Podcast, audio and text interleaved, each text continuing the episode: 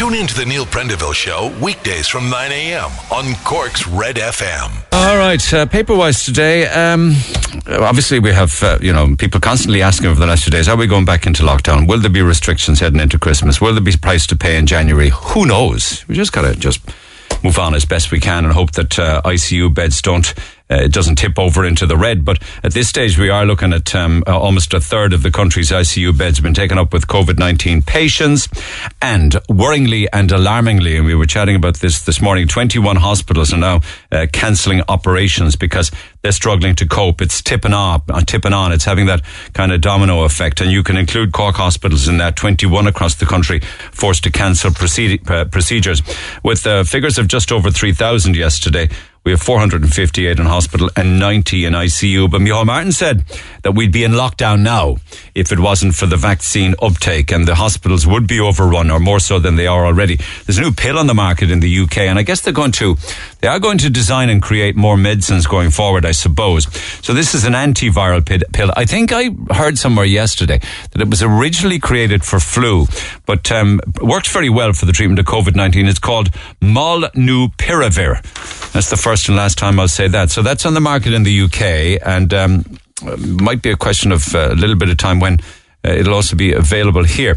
Papers also talk much, much about climate change, and you know, there's so much to read and to view on climate change these days with COP26, uh, more like COP out 26. I think uh, with a lot of countries will promise an awful lot, but how much will, will they deliver? But we're doing the best we can, and it's going to cost huge amounts of money. We're talking about billions. One of the big ticket items, of course, is electric cars, and they're saying by 2030 in this country there'll be a million of them uh, on our roads. And that's one of the parts of the ambitious plan to tackle climate change. Uh, if they want to cut down fossil fuels and gas and oil and things, uh, I don't know what the real plan is to replace those with, I don't know, is it like wind tech, I suppose? Because people still need to heat their homes and turn the lights on. But a very, very sto- sad story. Uh, really and truly catastrophic injuries uh, to uh, Miss uh, Redmond O'Callaghan. The front of the Echo today has the court report. Uh, and what I think is absolutely tragic, and thankfully her little child was born safe and well. She was 12 months pregnant at the time with her third child. She was a passenger in the car of her husband's car, Miles O'Callaghan, and they crashed. Um, the, he, she was a passenger. When he went, he went around the bend, uh, crossed the double white line at a bad bend on the old Dublin Road, apparently just outside Glanmire, and crashed into a tractor trailer. Now, that was uh, before the courts over the past few weeks. Now, uh, she was 12 weeks pregnant at the time of the accident. She carried her baby, thankfully. Uh, the action was against um, was against Cork County Council uh, and the Motor Insurance Bureau of Ireland. It was settled yesterday for 14.75 million euro. And our counsel, uh, John O'Mahony, the senior counsel, uh, said that she has been rendered totally incapacitated with the most appalling profoundly serious injuries. And she said she has been left, he says, she's been left in an appalling, appallingly sad state uh, where she does not recognize her children and has been in institutional care since the accident. Uh, so severe brain damage, what they described in court as being off the scale. Very, very sad. And that story was told in the courts, uh, was settled yesterday.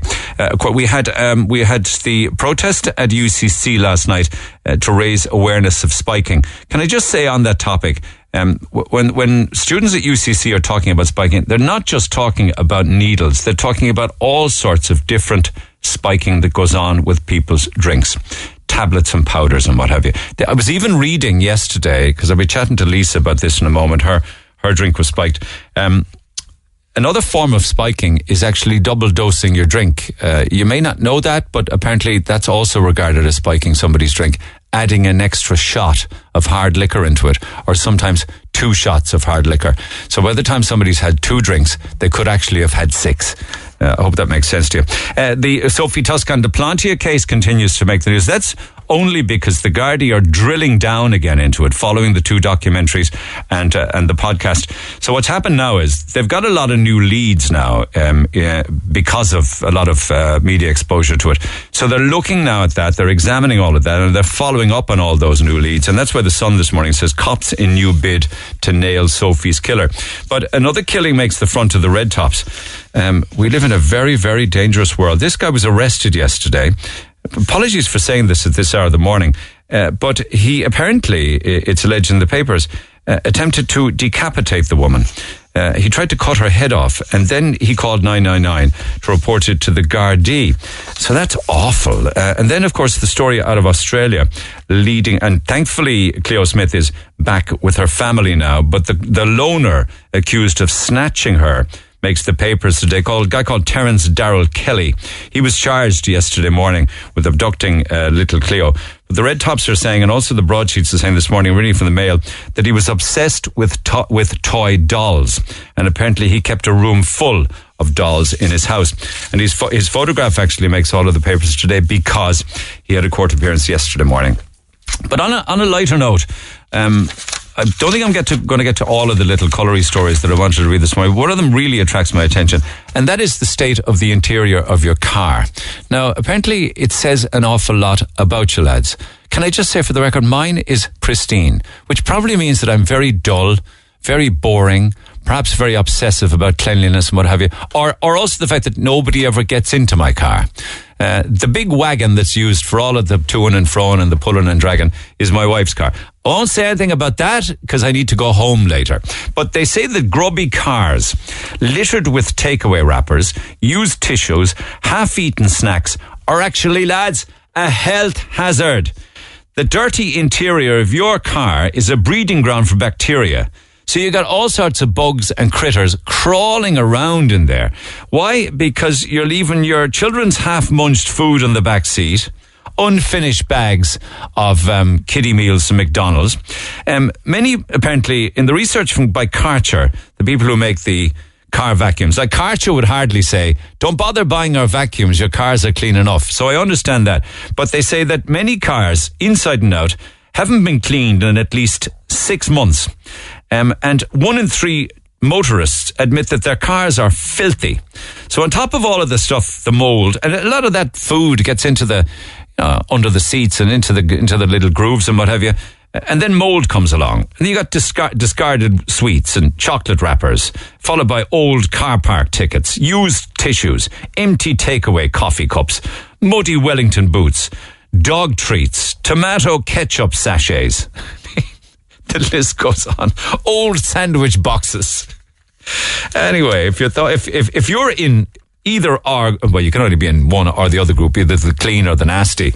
Uh, text 0868104106. Apparently, it's so bad with some people that a third of car owners are so embarrassed by the state of their cars that they duck out of giving friends a lift. They saw somebody at a bus stop, for instance, or somebody next door. They wouldn't get involved in car shares or anything because of the mortification of the interior of their motor car. The Neil Prendeville Show. If you want to give somebody um, a little hint, you know, or a little nudge in the right direction without coming out saying, your car is an absolute disgrace, then buy him a little car. Buy him a little car back for Christmas.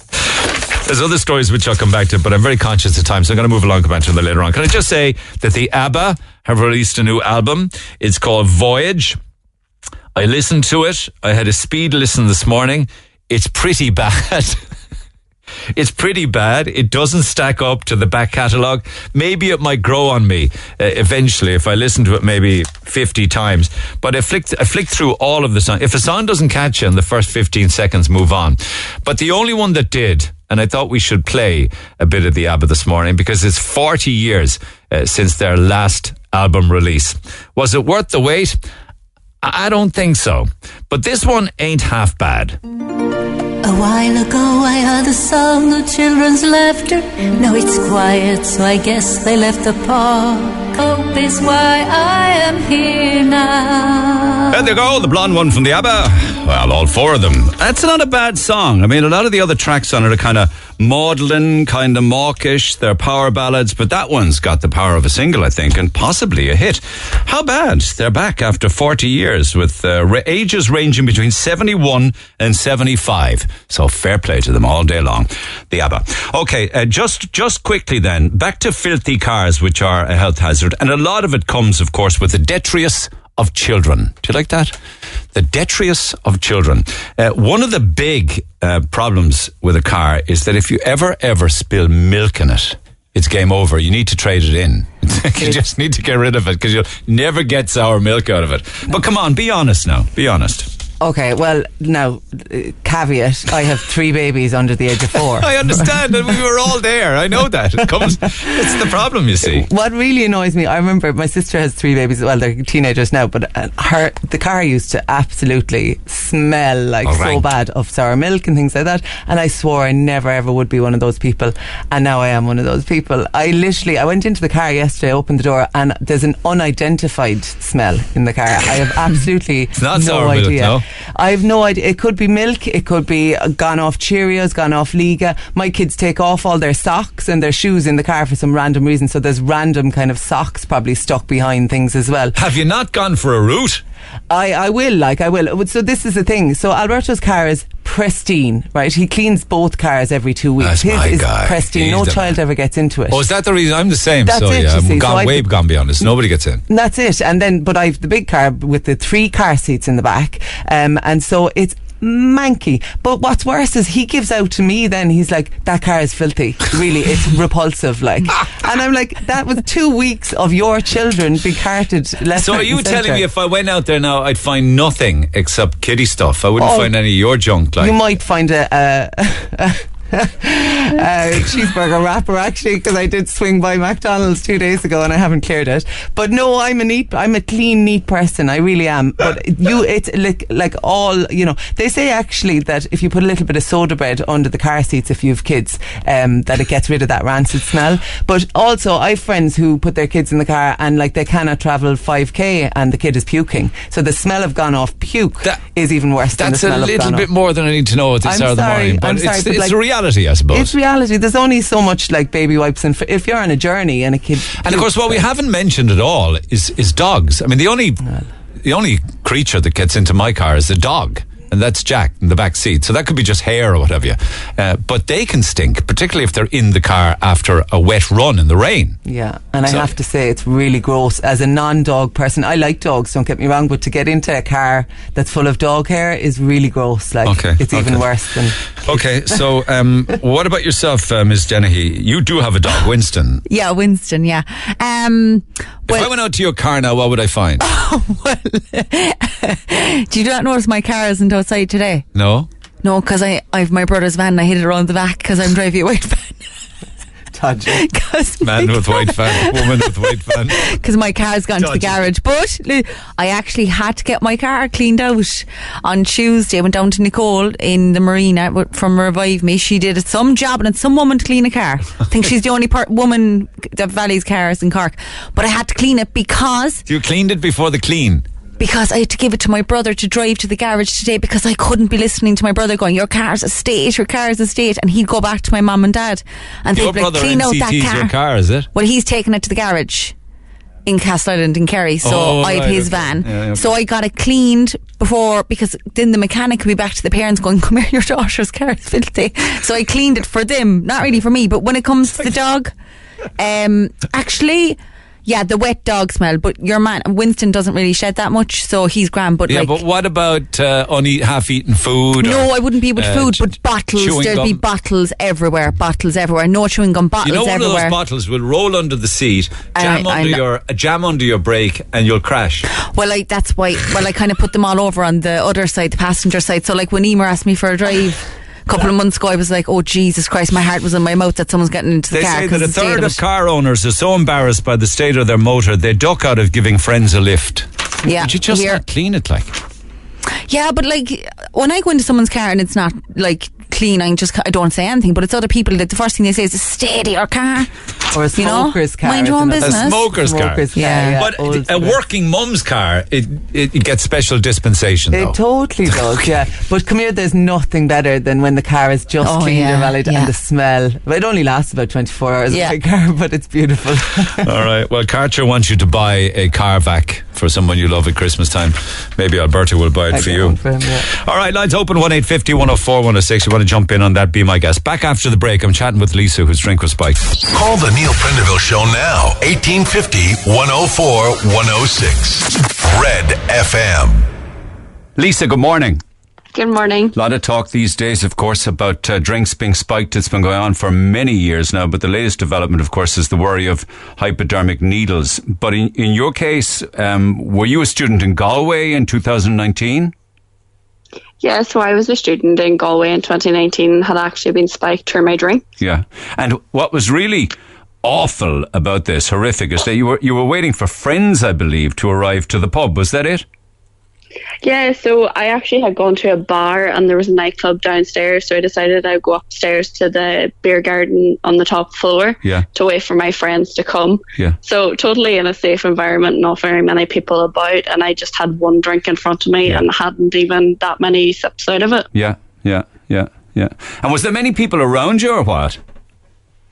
I would say in total there was maybe 15 people upstairs along with me. And uh, Um, what, I- is it? Can you recall the evening and what happened, or do you have a blank? No, I can recall parts. So I know, I remember going into the bar and going upstairs because I had the mindset of I would never find them in the nightclub. So we were going to meet upstairs. Good idea. Um, I remember getting a drink and sitting down, and I remember how cold it was. Um, and then after that, I kind of, I just had a wave over me, and I stood up because I kind of had an idea in my head that these people are taking a long time to come. And the minute I stood up, it was like my legs had gone from under me, my vision had just gone, and I was so weak, and I was so conscious of my own heart rate as well, which was so unusual. It felt like my heart was going to come through my chest. See what's And amazing. then after- what's yeah. amazing? I, I, I, just without jumping ahead. I mean, you got the drink at the bar. You were no. Uh, I mean, how did they do it? Like, did anybody approach you? Do you recall, or you know, was there many But people at the bar? what I yeah. that's what I always keep going over is you know nobody had no random person had come up to me and talked to me I was completely by myself my drink was in front of me I don't remember being distracted I know nobody sat beside me Is there a So- chance that somebody slipped something into it behind the bar? well you see that's what that's the one is I don't know You don't know. and you don't know is it just somebody was walking past and had a lucky shot and got it in your drink as they were walking past Good God. Okay, so you started to experience the classic side effects of date rape drugs. You said you were very woozy. I think you said that your balance was going. It was like as if you felt you were very drunk, I guess. Yeah, I was completely disoriented. So I kind of knew myself. Just I was so lucky that I stood up when I did because I just I had awareness about me at that stage. But by the time I had actually managed to get down the stairs of the pub and outside, it was a completely different story. I had no spatial awareness, had no idea where I was, who I was, what I was doing. And it was just in that split second that things really changed really quickly. I was so lucky I did get out in case, you know, somebody was preying on me. Because they would But have they the would have time- come to your aid in inverted commas kind of a thing, yeah. yeah. Absolutely. But while I saved myself from one aspect, I also put myself in a lot more danger because I was right beside the river, um, right beside the Corrib. You know, like it was one dangerous situation to another. Now, did you also mention your heart rate? Did you was it pounding? Were you conscious of that? Were you having breathing difficulties as well? Absolutely. So I was struggling for breath. I had such pains across my chest, and it was really, it was so noticeable. You know, my heart rate. Um, it was a really terrible feeling. You know, it was something that I'll never forget. How it just was very like you were very ill straight away. Nobody noticed it, noticed anything with you coming down the stairs or going through the bar or exiting the bar, and then you're on the street near the, the river. What happened next? So I actually don't even remember getting myself out of the bar. I know I did it and I did it all myself, having talked to the bouncers later on. So I got myself outside and the minute the air hit me kind of in full blast, I lost all motor skills almost and I had been heading towards the water totally oblivious to myself. And I was so unbelievably lucky that a random taxi driver he just identified me and he said later on when he left me off at my house that he just felt it wasn't drink he felt that there was something much Yeah. a amiss and he came to my aid which i am so grateful for Okay. I'll come back to the taxi driver because you probably met up with him the next day. But how did he find your address? How did he know where you lived? You weren't able to communicate, were you? no i couldn't communicate couldn't talk couldn't anything um so the minute that he helped me into the taxi to be fair, he had some job to get me into the taxi, I think. Um, because I was absolutely no help to him. I couldn't put any weight in my feet or, you know, I was no good. Um, so what he did was I had handed him my purse and he went through my purse and he had found my room key, which obviously, you know, says exactly where I lived. And thankfully he took me there straight away. And when he got there, my flatmates had been there as well. And he helped me into the house, but things quickly went downhill then after that as well for me. He could have, I mean, he was a kind taxi man who brought you home, but he could equally have been a stranger in a car who could have seized the opportunity to abduct you, obviously. Absolutely. God. So it was such a dangerous situation. So I was just so lucky that it was somebody that kind of just identified something and knew that something was wrong. So things were bad enough at this stage. You said when you got back to your uh, accommodation, it got worse. How? Absolutely. So the best way I can describe it is, you know, I've seen videos of myself on that night, you know, my friends took just to show how like certain injuries came by. So for me, it's like a horror movie. I physically was scratching my face all down my eyes, clawing at myself, clawing at people around me. And I had been losing consciousness because of my heart rate and I had other medical conditions. So my friends decided that the only option we had was to ring me an ambulance. Yeah, yeah. Rushed to hospital, I guess? Yeah, I was rushed to hospital. Um, so there had been a fear that I was going to suffer cardiac arrest um, because of my heart rate. And then just, it was a very scary situation. You know, I was completely in the hands of absolute randomers that I've never met before. And they were really in charge of my safety and well-being. Okay, but you did you did recover though. Were they able to identify anything in your system in hospital? Yeah, so I had been roofied. Rufinol. Yeah. Okay, okay, that's that can be the date rape drug of choice. There are also Yeah. things like ecstasy, ketamine, party drugs like GHB, but for you it was roofies. Yeah, roofies. And how long did it take you to recover from all of the symptoms and the side effects, which were many?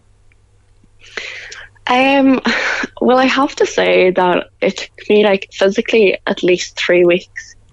It, was horrific. You know, like I had visible cuts on like on my face from which I had inflicted myself in the state.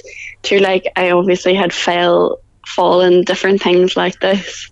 But as well, like there was a mental side to it. So I was in an unfortunate position you know, like hours after this happened to me and I had been in hospital, I actually had to go sit an exam. And I remember walking into the exam hall and people being like, Oh, did you hear about X that was happened in this pub? Yeah. And to immediately know that, oh, these people are actually talking about me. And as the rumor mill works, you know, the story gets blown up and you actually have to come back then and be like, oh, it was a date rape drug, you know, did something happen? And you have to sit down and you have to go through that and try to make sure that, you know, you are safe and that you are in the clear and that nothing actually did happen because you can't remember. You can't remember. There are periods that you can't recall. But thanks be to God, none of that happened. You don't have that. yeah, know. thankfully. Yeah. But you didn't tell your family, though. Was that because you didn't want to worry them? Absolutely. So, number one, like I didn't want to be answering the questions, and it's such an embarrassing thing to to happen to you. You know, you're always told as a female, you know, watch your drinks, don't ever put your drink down. But you didn't. You know, don't ever. Yeah, and for that to still happen to you, you know.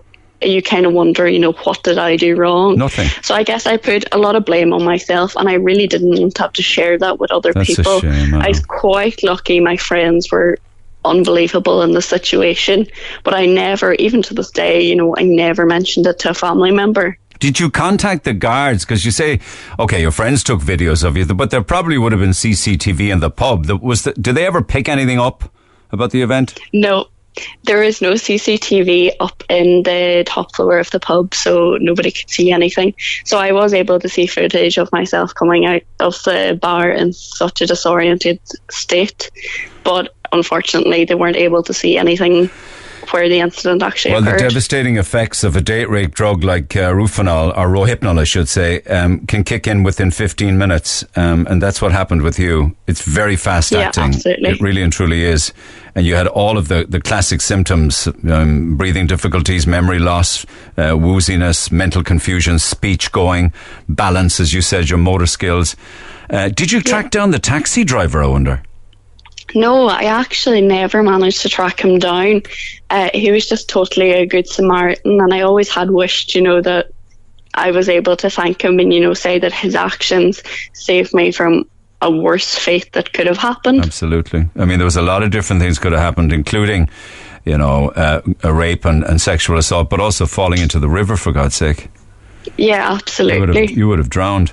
So, are you very conscious since then uh, about socializing and going out in crowds or with your friends to bars and nightclubs?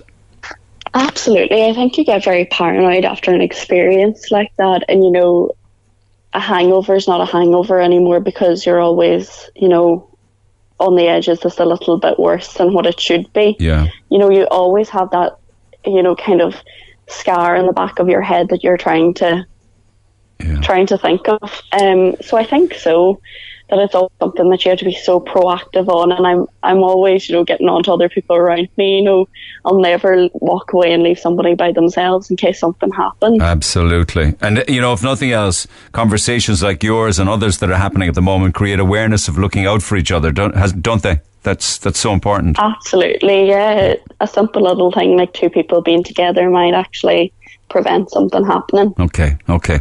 Well, listen, I uh, hope you don't mind having to relive it again. I do appreciate you taking the call. And No, uh, no problem at all. thanks so much, Lisa. Thanks for taking my call. Cheers. Thank you. Incidentally, um, I got a lot of texts on uh, the issue of uh, drinks being spiked uh, and people being spiked. Uh, and here is a selection of them. Like, for instance, Anthony says, I quite frankly don't believe people are having their drinks spiked in the amount that we're being led to believe. It's the percent excuse for excess or maybe that should be the present excuse for excess and bad behaviours and almost impossible to prove anyway. I'm aware of students adding methadone to their drinks at house parties. Well, maybe they're adding methadone to their drinks to other people's drinks at house parties unbeknownst to them. Um, you had a medic on about a year or two ago who told you there was absolutely no evidence of people who claimed to be spiked actually being spiked in the vast majority of cases. They are blackouts from mixing a concoction of alcohol and then claiming to have been spiked. Well, I listen to people's stories and stories like Lisa, and I take them at face value. Um, it's always a pleasure listening to your conversations with Mary Crilly from the Rape Crisis Centre. Uh, she always gives girls a voice in Cork. I met Mary almost three years ago. Even though it was a horrible circumstance when I had to meet with her, she was calming. She made me feel like I wasn't alone. It's been scary listening to all of these young girls' stories on your program. Girls have the right to go out and enjoy a night out without the fear of being spiked or something horrifically life changing happening. It's almost three years ago for me, and I still think about it every single day. Plying, even plying drink on people could be deemed as spiking somebody's drink, you know, cajoling them to drink more and to drink more and to drink more. Um, anyway, assaults on women are, are to be condemned. Alas, our big problem here is alcohol and the constant inability of users to regulate their consumption of alcohol. I do wonder if some parents just couldn't care less. So interesting text. Here's just another few ahead of the break. There've been uh, there have been lots of predators around pubs and clubs for years now. I've heard loads of stories about this happening, and it's the same profile every time. Says Brian. You don't describe the profile to me, but listen, we are heading into another weekend, and if you're out socializing or clubbing or pubbing, look out for each other. Uh, PJ says this is nothing short of disgusting. Why in the name of God would you want to do such a thing to another person? I'm stuck for words to describe the sickness I feel for this act. What has society come to? Uh, Neil, it is time for scanners to be fitted at nightclub doors. There are all sorts of rules regarding searching patrons now. Um, and they should have scanners. It's disgusting behaviour, says Noreen. Uh, you know, would it be just nightclubs? Would you introduce it into late bars or just bars? Uh, just listening to you talking about drinks being spiked, unfortunately, I can't come on air as I'm at work. But on the topic of drinks being spiked, I went to a Cork pub in September of 2018 with a friend of mine, about 10 o'clock at night. We met up with other, another, with our other friend and went to a nightclub. And at about half past 12, I went to the toilet and told my friend to mind my drink. My friend who minded my drink is very trustworthy, so he wouldn't spike my drink. Anyway, when I came back to the bar where my drink was, I had a sip of it and it tasted different.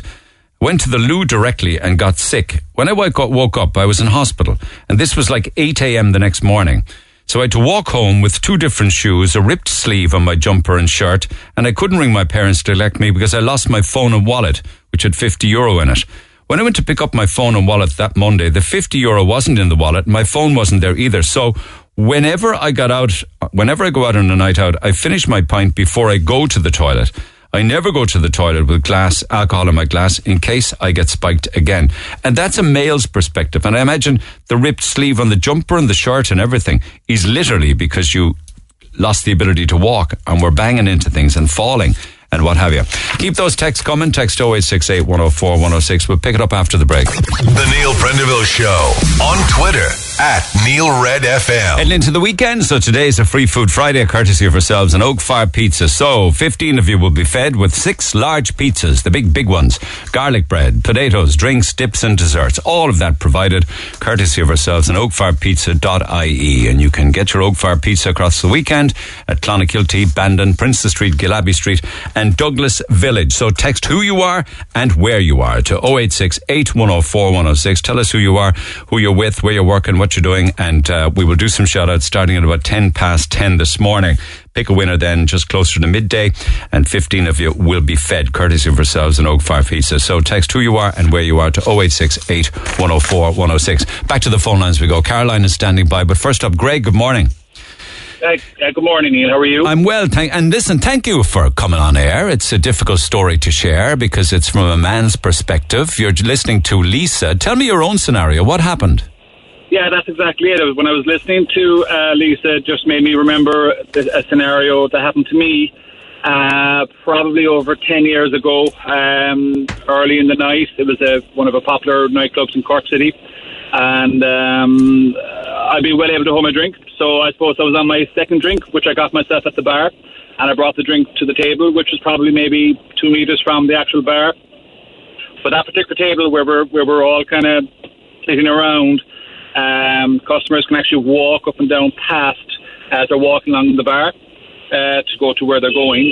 So, um, as I said, it was on my second drink, but I noticed I started getting very sleepy. And uh, I was kind of literally to the fact I was putting my head down to sleep on my on my on my arms, which is something I would never really do if I was out and about. Well, listen, it was your second drink, right? And you were in your, well, you were clubbing, so you were maybe in your late 20s, I think, maybe something like that. I was, I was yeah. Yeah, I was- well able. thinking about that, yeah, yeah. So late 20s. And um, I do remember thinking to myself that my hand was on my drink. I'd be very cautious with my with my drink on myself, obviously, when I'm out. But I remember holding my, my drink. But every, so the drink was on my right hand, but everybody was kind of on my left. So I was kind of looking at them while the drink was on the right. So I wasn't paying full attention to my drink in my hand. Yeah.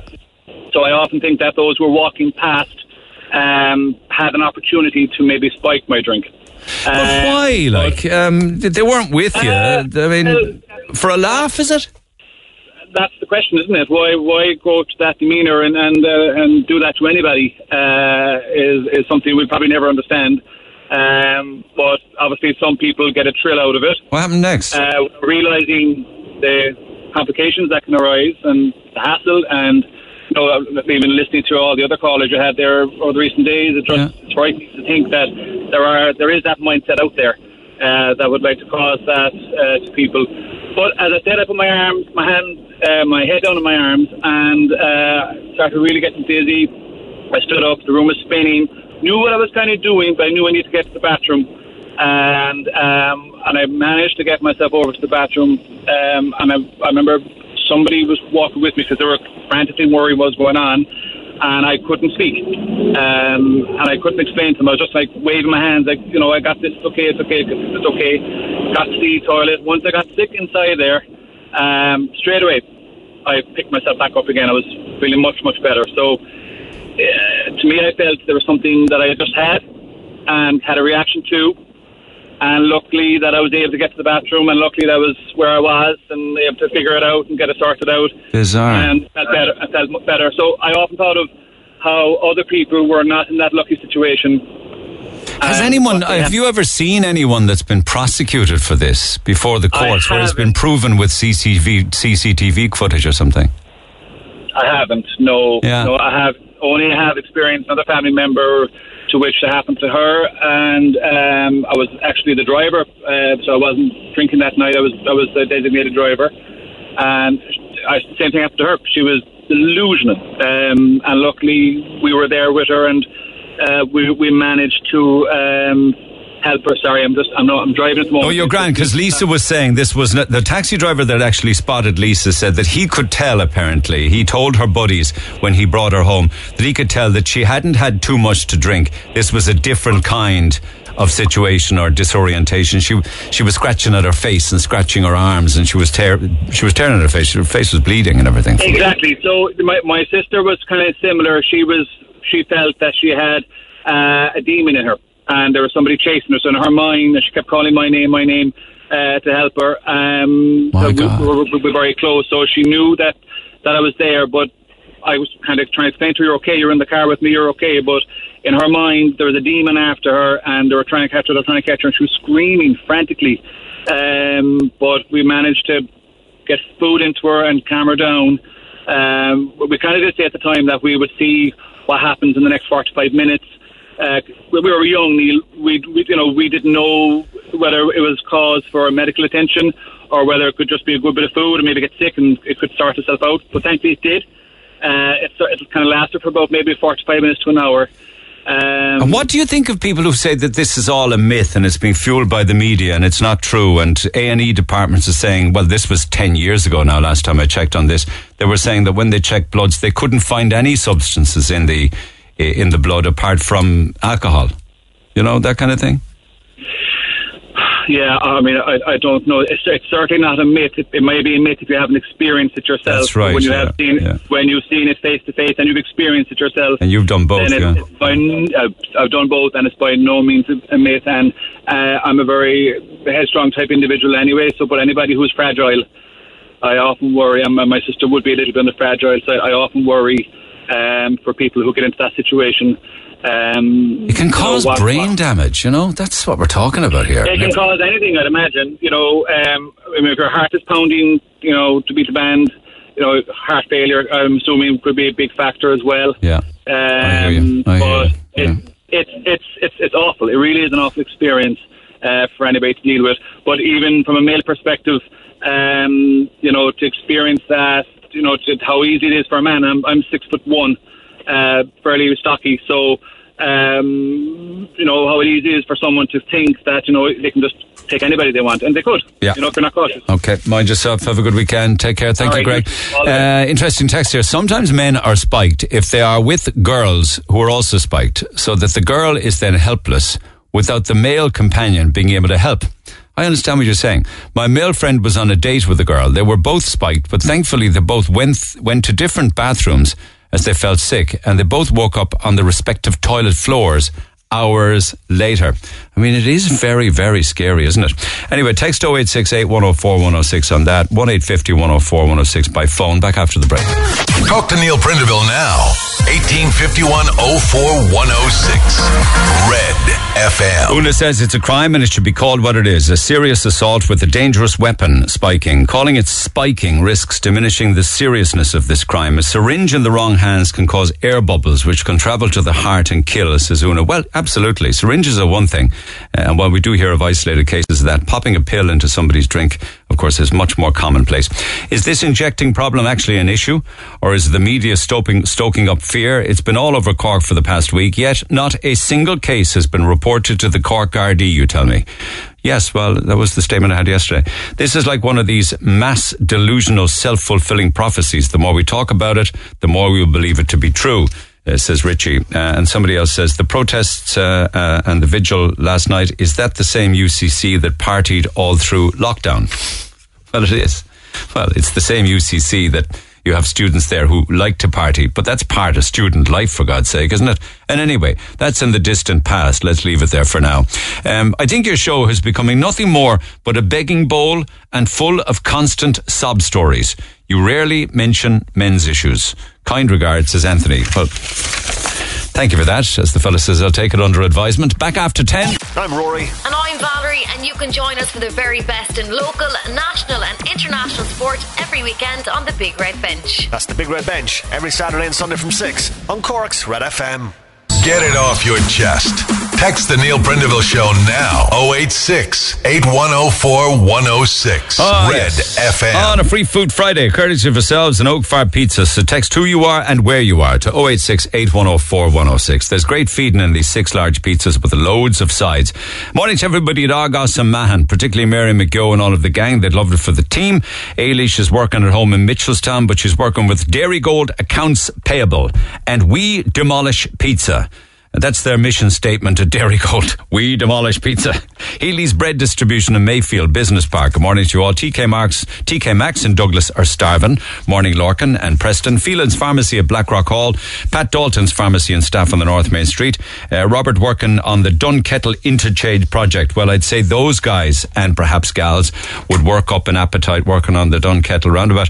Uh, Cork Distribution in Little Island. Everybody at Bandon Golf Club. Um, they deserve pizza after having the 18 hole course in top condition 365 days a year.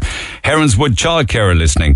Roclec Electrical Services on the Tramore Road. Sweetman Builders working in Inishannon. Shannon. Brosnan's Property Solutions of Hungry Crew in Carrigtwohill. Level 1 in the Victoria Hospital Orthopedic Ward are also listening this morning. So keep those texts coming. Text 086 8104 106. And I also promised to give a big shout out to everybody working at the Mercy Hospital. I was in there on uh, Wednesday. Uh, and I was actually in uh, the Bloods section, which is kind of an annex building just off the Mercy. And I met a lot of the staff there and the nurses. One person kinder than the next, all with smiles on their faces, doing great work. So good morning to all of you guys as well. Text 0868 104 106 and we'll do some more shout outs in about 30 minutes time. But I need to plow ahead because a busy morning this morning as always. Caroline is standing by. First up, Gillian. Gillian, good morning.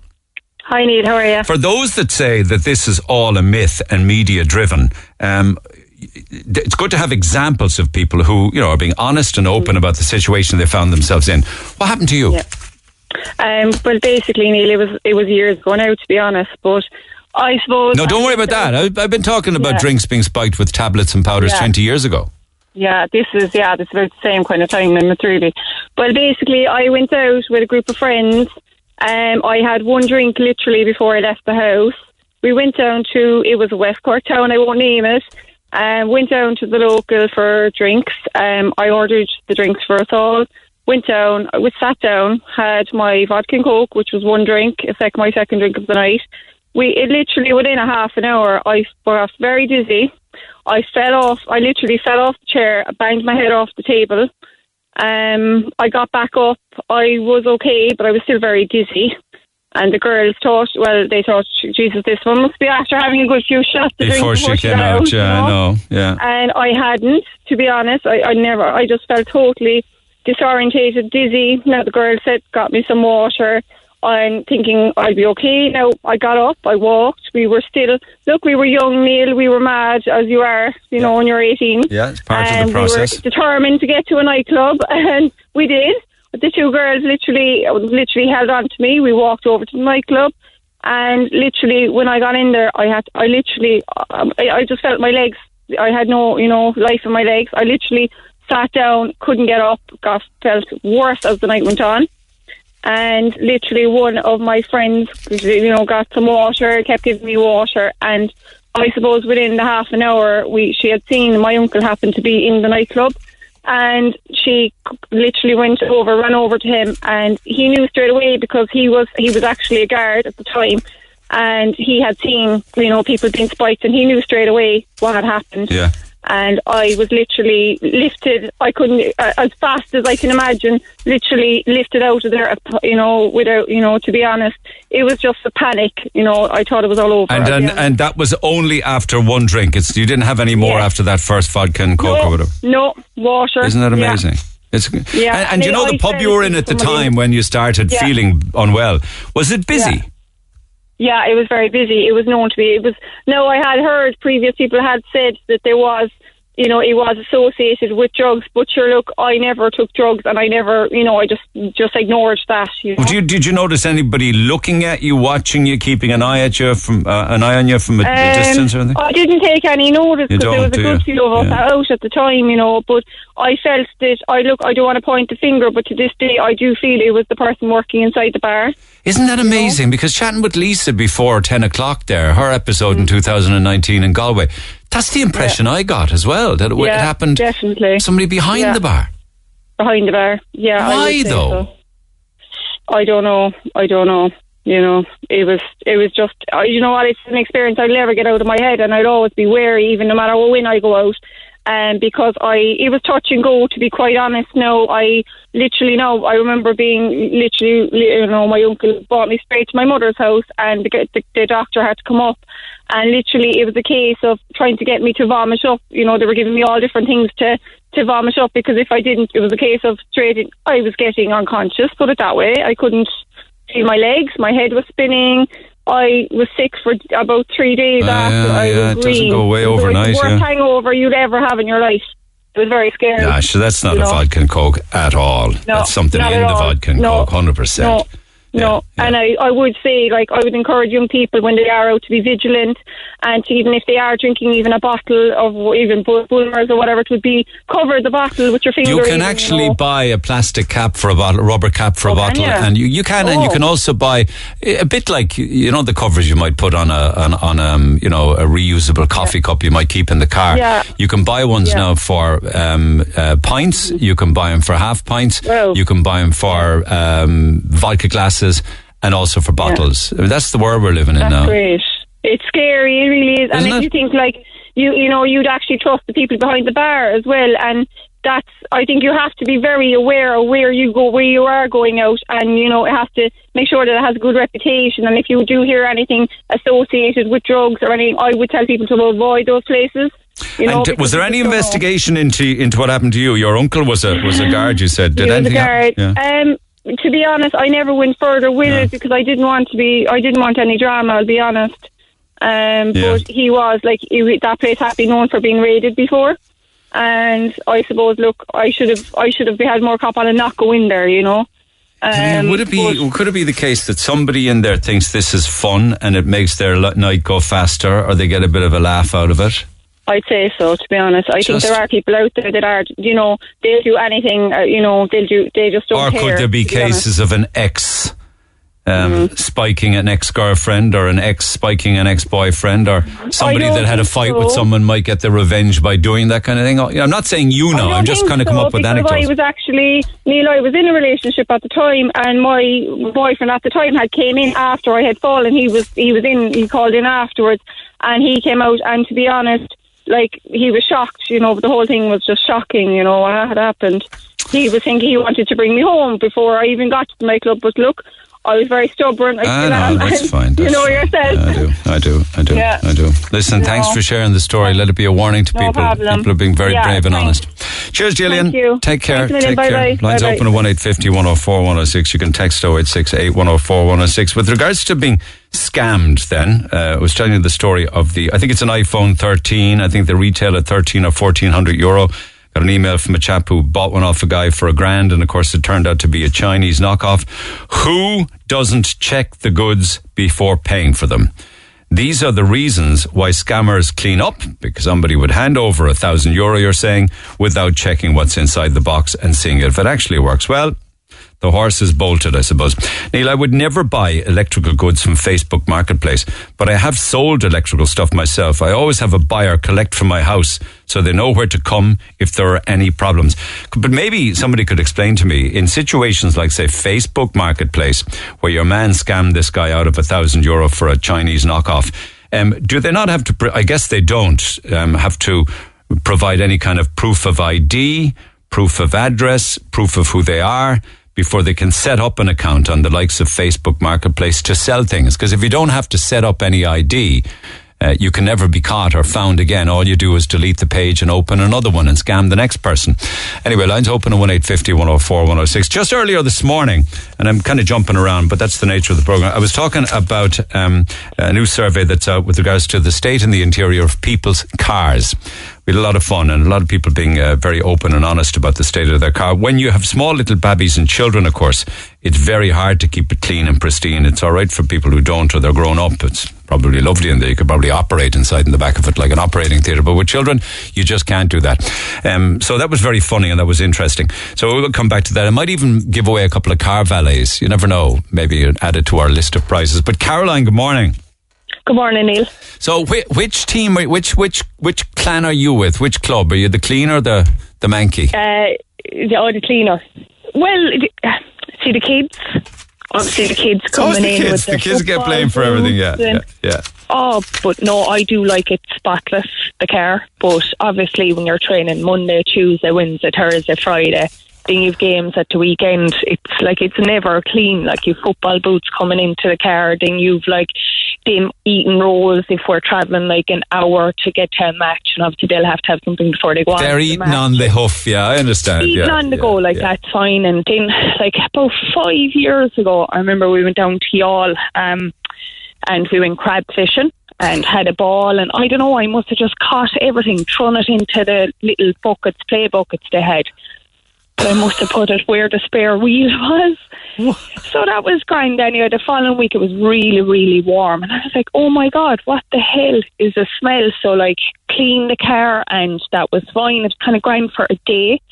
But then the smell had come back and I was like, oh my God, couldn't find it. So a week passed and it was a really, really hot summer. And I remember pulling up outside this castle where we were um, obviously going to trek up to. This was a good, I'd say, a week, maybe two weeks. And I was like, oh my God, I know what the smell is.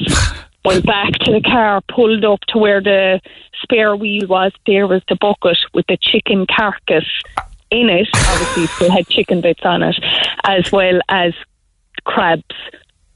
As well, The lads caught oh crabs, did they? In the water. Put them into the fishing bucket, and you put everything into the back of the car. Yeah, Oh, in God. under where the spare wheel was, and now given it was a really hot summer, it's definitely about five years ago. I'd But say. how did a chicken carcass get in there? It, obviously, we put the chicken carcass onto the, the wire to dip it down to get the crabs. Oh, That's what we were told Oh. to do to dip it in because we actually just went to uh, butchers in the Youghal. went fishing for crabs with the chicken got it. carcass. Yeah, yeah, that's what we That's were told gross. to do. Like, What's- so what's- but they, they caught a load of crabs, though. In fairness, to us.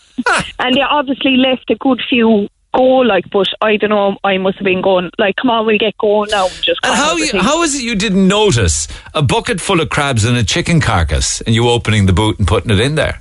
But it was in under where the spare wheel. Who put spare it? wheel Who put it in under the spare wheel? I, I, I, I might have. I don't know. I can't remember when I was trying to round up the kids. Obviously, I had three. There was three kids with us at the time. My two and a friend, and obviously shoving them into the car. I must genuinely just The smell of rotting fish and the So, smell of rotting chicken. Yeah, that was. it was so bad. did you get so rid of it bad. eventually? Oh, I did. I remember pulling up outside the castle, and it just dawned on me, going, "Oh my god, I know what the smell is now."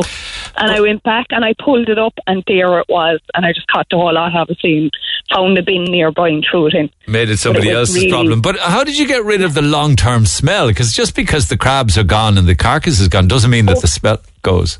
completely opened up the car, washed obviously where all the spare wheel was, and just doused it in um, Febreze and all that, and it was fine. But we did get rid of the car soon after, so it was fine. Now we have a Jeep, and I only cleaned it out the other day, and himself actually washed it yesterday. Like it's every weekend we get into the car, it's like there's a football pitch in it with us. I know, yeah. Like I don't know. Like even if they take the, the football boots off outside the car, it still ends up inside the car. Like it's just it's never going to be clean. I can understand. I can understand somebody with young kids and families, but I have, and I, you know, I'm not going to point fingers at anybody because, as I say, I have to be able to go home at lunchtime. But I have Yeah. seen, I have seen twenty somethings cars and the interior of them, and it's like a bomb's gone off in them. And I'm thinking, why in the name of God would you have so much junk in it when you're the only person in it? Like it's not, Yeah, it's, it's, you know. it's wrong. It's, no, it's, especially when you're sitting in it every day. Like and look, dirt is dirt from the kids from the football pitch. But I'm not one of these that would have like you know bottles or you know, papers or anything like that. Like they'd be once the kids, if the kids eat something and there's papers there, they take it out with them. Well, a spilt baby's bottle is another one. It must be a right head record because that smell. I would have.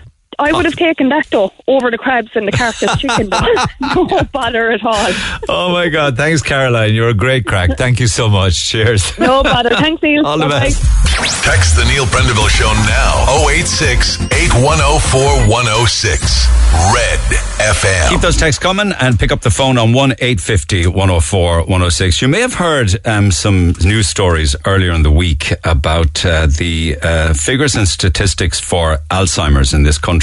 Um, and th- th- because I heard one of the news bulletins earlier in the week, and there were some of the stats are quite alarming 64,000 people with dementia in Ireland.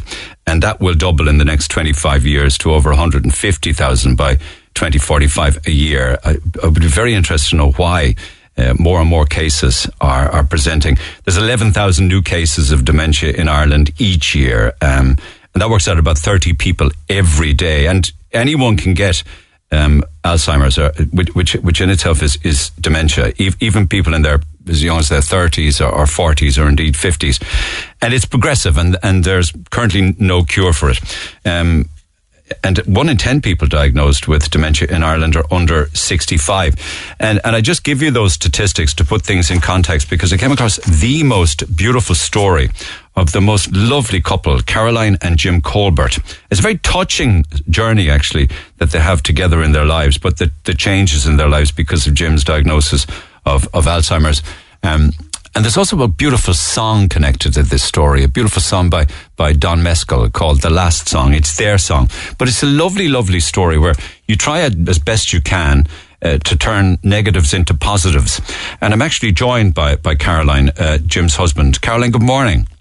Good morning, Neil. Lovely to chat with I you. I know, and it, it can't be the easiest story to, to have to retell because in one sense you had you had so many plans together, didn't you? You, you, Oh, you Neil. Yeah, yeah. Yeah. I mean, you, you met. Just talk about how how you met because I think both of you met when you went back as mature students to college. Was it? I like you're very kind, um, Neil, to call us mature. We were walked into a classroom and there was Jim, and you know the way you instantly just like someone. Um, I'm lucky that the person I liked I fell in love with, but to like somebody is lovely too. Uh, You well, know, I think added to the fact that he's dropped down handsome as well. isn't he? Yes. He is just a dude. He and you know, yeah. And though, when he, I was very lucky that that glint in his eye was bestowed on me that day. Well and done. Still is, and I'm very blessed. Yeah, yeah, yeah. So you clicked, as the fella says. We did. Yeah. We did. And um, we studied together. And you know, the wonderful thing about that is because what we were studying was coaching, we had to break up into groups often and coach each other. Life coaching, wasn't it? Yes. So we became great friends. And before we ever went on our first days, we knew each other inside out, backwards. You know, we knew everything about what and all, because in that you're you're kind of delving deep and um, discussing things that you wouldn't normally discuss on a date with somebody. So by the time we went on our very first date, we walked Garryvoe Beach, which we kind of came our Thursday nights were our date nights anyway, and we'd walk Garryvoe Beach, and then we go for something to eat, and that continued. Um, and he is honestly, I'm very lucky, Neil. I think in life you get to meet that one person who makes you a better person, and he, Jim did that for me. And I'm so privileged that today we're turning what was a heartbreak into something happy. And we like, Yeah, you know, yeah. You, I mean, you clearly married, obviously.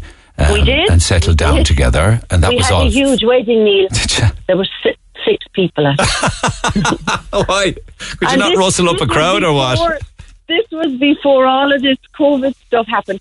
You know, we just thought, you know, like, I mean, I wasn't going to be rocking up in a big white meringue anyway, but we just had Jim had his, his best friend, Paddy Crow, and his wife, Nancy, and I had my best friend, Kathleen, and her husband, Michael. And we ju- we got married in the win- winter solstice 2015. And it was one of those days that we just kept looking at each other going, gee, we're lucky. You see, we knew we were lucky. We knew you don't get a chance later in life to have the connection that we had. I And know. With Jim, it was never the big stuff. Like, we, Jim was a big believer, as he used to call them, the small hits. Because he used to say, if the small hits don't do it for you, the big stuff will never work. And for us, we'd walk the beach and be ridiculously happy. Like Killarney was one of our go-tos, and we spent a lot of time in Dingle. So I have, like, I have, I have a cloud full of Jim. Yeah, you'd head off in the car with a picnic and a Yeah. flask of tea or coffee. Oh, You'd be as happy picnics, as Larry. yeah. But you had a map. You have a map on the wall, and I think much of the planning was little pinpricks in the wall and little flags Yes. as to places you would go to, was, or had planned to go to. Was it? That's not there now. Um, initially, after the diagnosis, I went into like there's two states, Neil, love and fear. If you're not in one, you're in the other. And I went down into the depths of fear, and it's not nice, but I didn't stay there too long, thankfully, because there's no way Jim would ever operate from a place like that anyway. Um, and we had a map of the world on our bedroom wall, and we'd look at it and go, where next? And we would plan. And one of the places that we wanted to go to was India, and we were very specific. We wanted to go to, to Kerala. And life is so kind to us. And honestly, Neil, I could bore you with the number of blessings that we've had on this road. But Kerala was our favourite place. Yeah. On Jim's care team now at Oak Lodge, he has four people from Kerala. I hear that. yeah, Kerala- four of the nurses are from Kerala in they India. Are, and they're and honestly like. But um, yeah, you, I'll, I'll come back. Yeah, I can imagine they would be. Yeah, yeah. They, they, you you burned that. You burned that map I of the world world in a fit of anger. Sure, that's understandable. That's understandable. I mean, I Jim has a beautiful sister, Geraldine, you know, and only that she arrived on one of the days, I was going to burn a chair. I got a lovely chair that used to be my dad's chair, he upholstered for Jim. And uh, Geraldine walked in, she goes, oh, how are we today? And I said, I'm going to burn that chair. You felt cheated.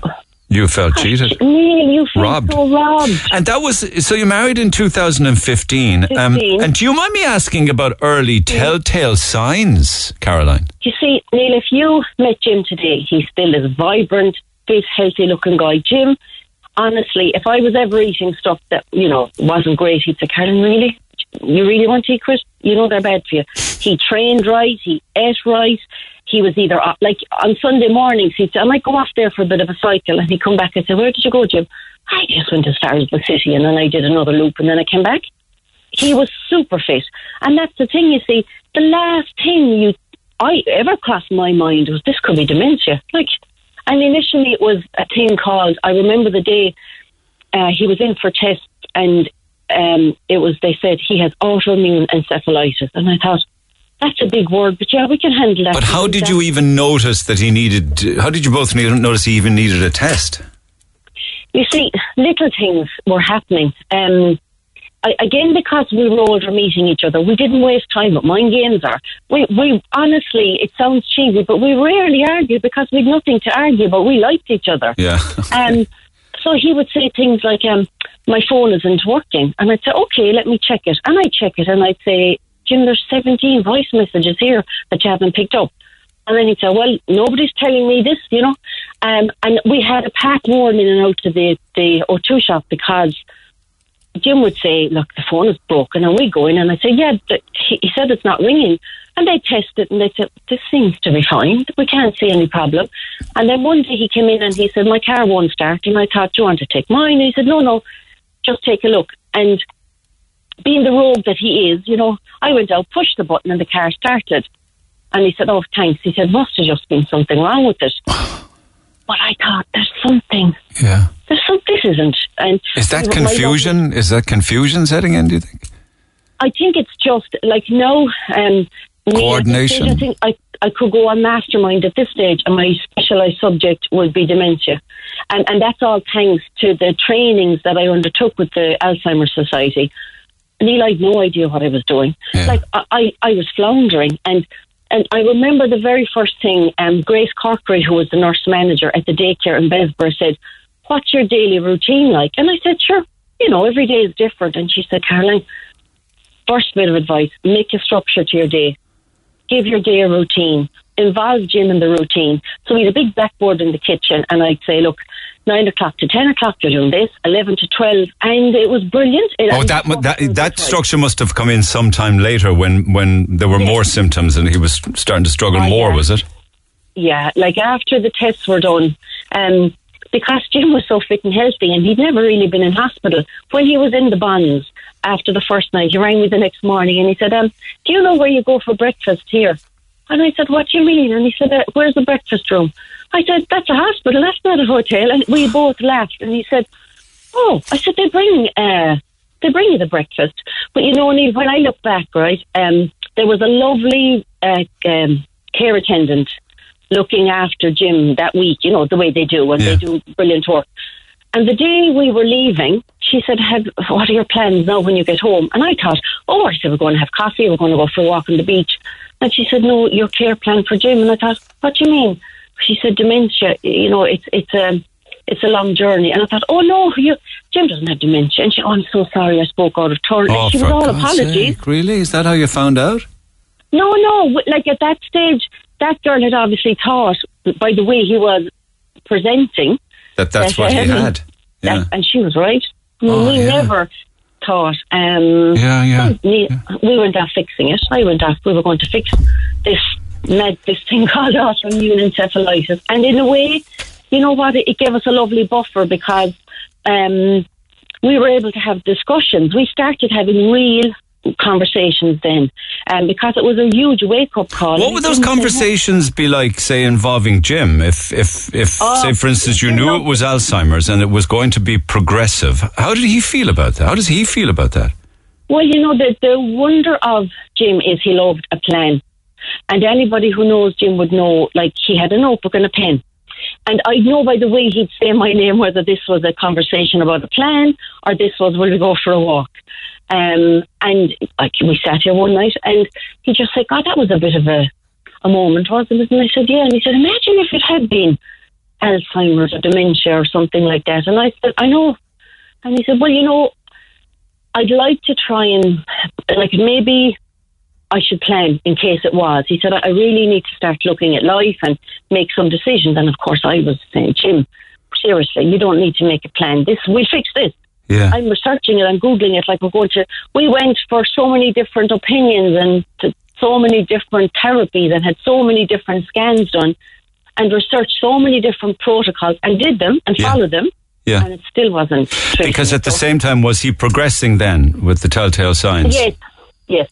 Like when he when he came home from bon, the Bons and he'd had this uh, treatment, these infusions for the encephalitis, I thought, happy days, he's back. You know, and initially you could see there was an improvement. Um, but now you see, I have a library of um, videos, and since 2017, every single day I've journaled about the days of Jim. You know how he is today, what I've noticed, Yes. what we did. You would, so you take, you were taking videos of, of Jim. And and writing about him. Yeah. Um, and the thing is, this I, I hope someday it'll be a body of work that they can use in research, or that it might help one other person. Because I and I didn't set out to make all these videos from that point of view. I wanted to to capture him. Like I wanted to to record our conversations and the fun things we did, and um, like our very last trip to Killarney, um, like we made out a, a smaller bucket list. And I said, Jim, what would you like to do? You know, and um, and this was after we knew that it was it was this uninvited guest that was coming to live with us, and we said, look, you know what, we can we can't battle this, Jim. And he said he was never a battler. He was never that kind of guy. So he said, look, the game is up a bit, isn't it? And I said, yeah, I think so. And he didn't like the word dementia. So I said, we, we sat one night and we had a laugh. And I said, what will we call it, Jim, instead of dementia? And we came up with freedom. And uh, I said, do you like that word? Much better, he said. I now have the freedom to get to do what I want when I want. I don't have to answer the phone anymore, and I don't need to drive because to approach the issue of not driving, we kind of said, look, um, just for now, we take a break from I driving, know. and he was quite happy. I know. I heard, I heard it. I heard a term years years ago um, Yeah. where they described Alzheimer's as the long goodbye. Did you ever hear that? Oh, me, so many people will tilt their head and say, "Oh, mm, there, is." I suppose there is that. Act, there is that side to it. I think I'm very fortunate. The man that I fell in love with um, and loved dearly changed.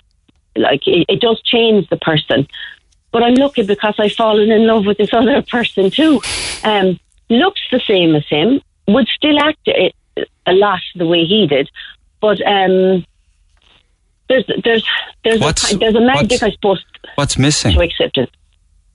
Does- Uh, um, I suppose the essence of him is still with us, you know, and that's the thing.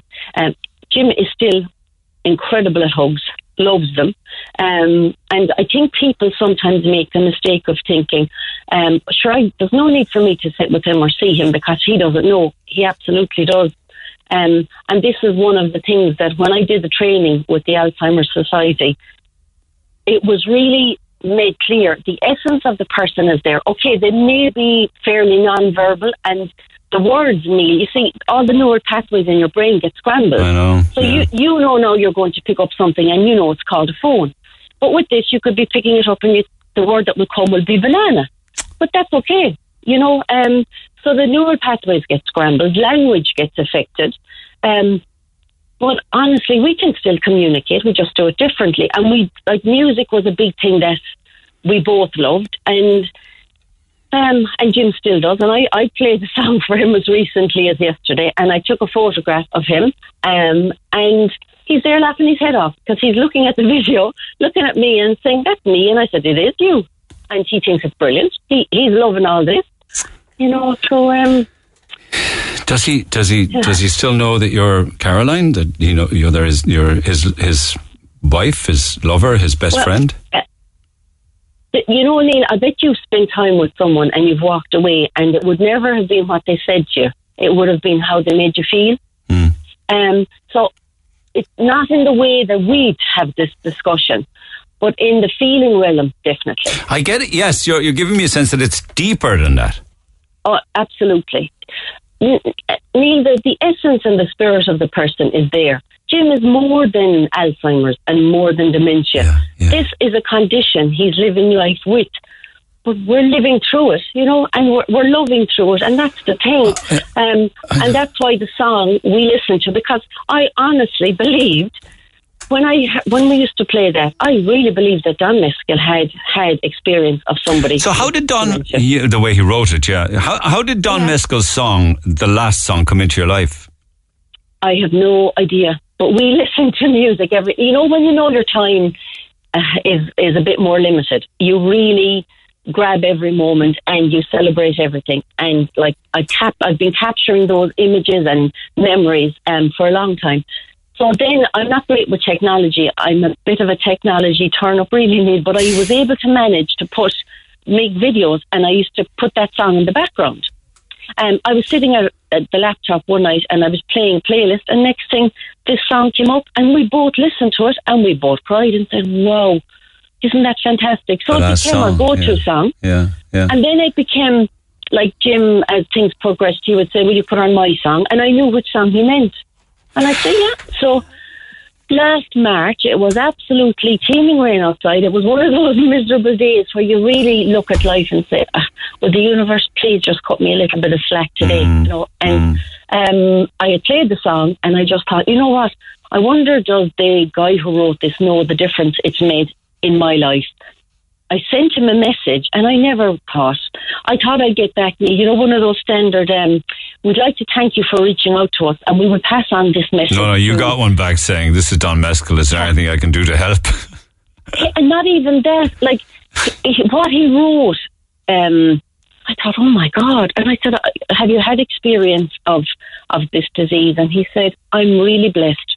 My mother is 97, and I'm allowed to say that because seemingly I asked John that, like, yeah, um, is it okay to give away a woman's age? And he said, my mother's really proud that she's 97. So, um, yeah, he's from a family of 11, and he said they have robust good health, and he was just um, so engaging then. And then we we communicated for a while, and then he just said, "Look, if there's ever anything I can do," and I think I learned the whole giving back to the universe from Jim. He was just like that. So, Could we listen to your song, yours and Oh. Jim's song? Would you mind? well, then you know you can't talk to me after that because I'm a crier, Neil. That's all right too, girl. I think it's I think it's a beautiful song. I've admired Don Mescall's work for years and years. He's one of the greatest singer songwriters. He he writes for people all over the world. He's a huge But talent. you know what? You know what, Neil? He is, as they say in Cork, he's dead soundboy. He's sound. just. Okay, Uh, let's have a listen. This is your song, the last song. Thank you, thank you, Neil.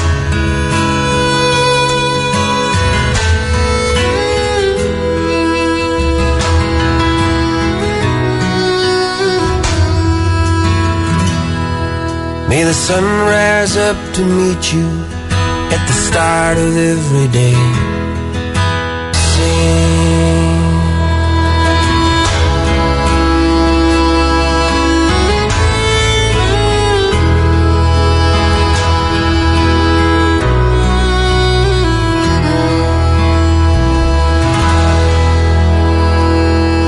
Caroline, that is the most beautiful song, isn't it? It's a message and a lesson to all of us, isn't it?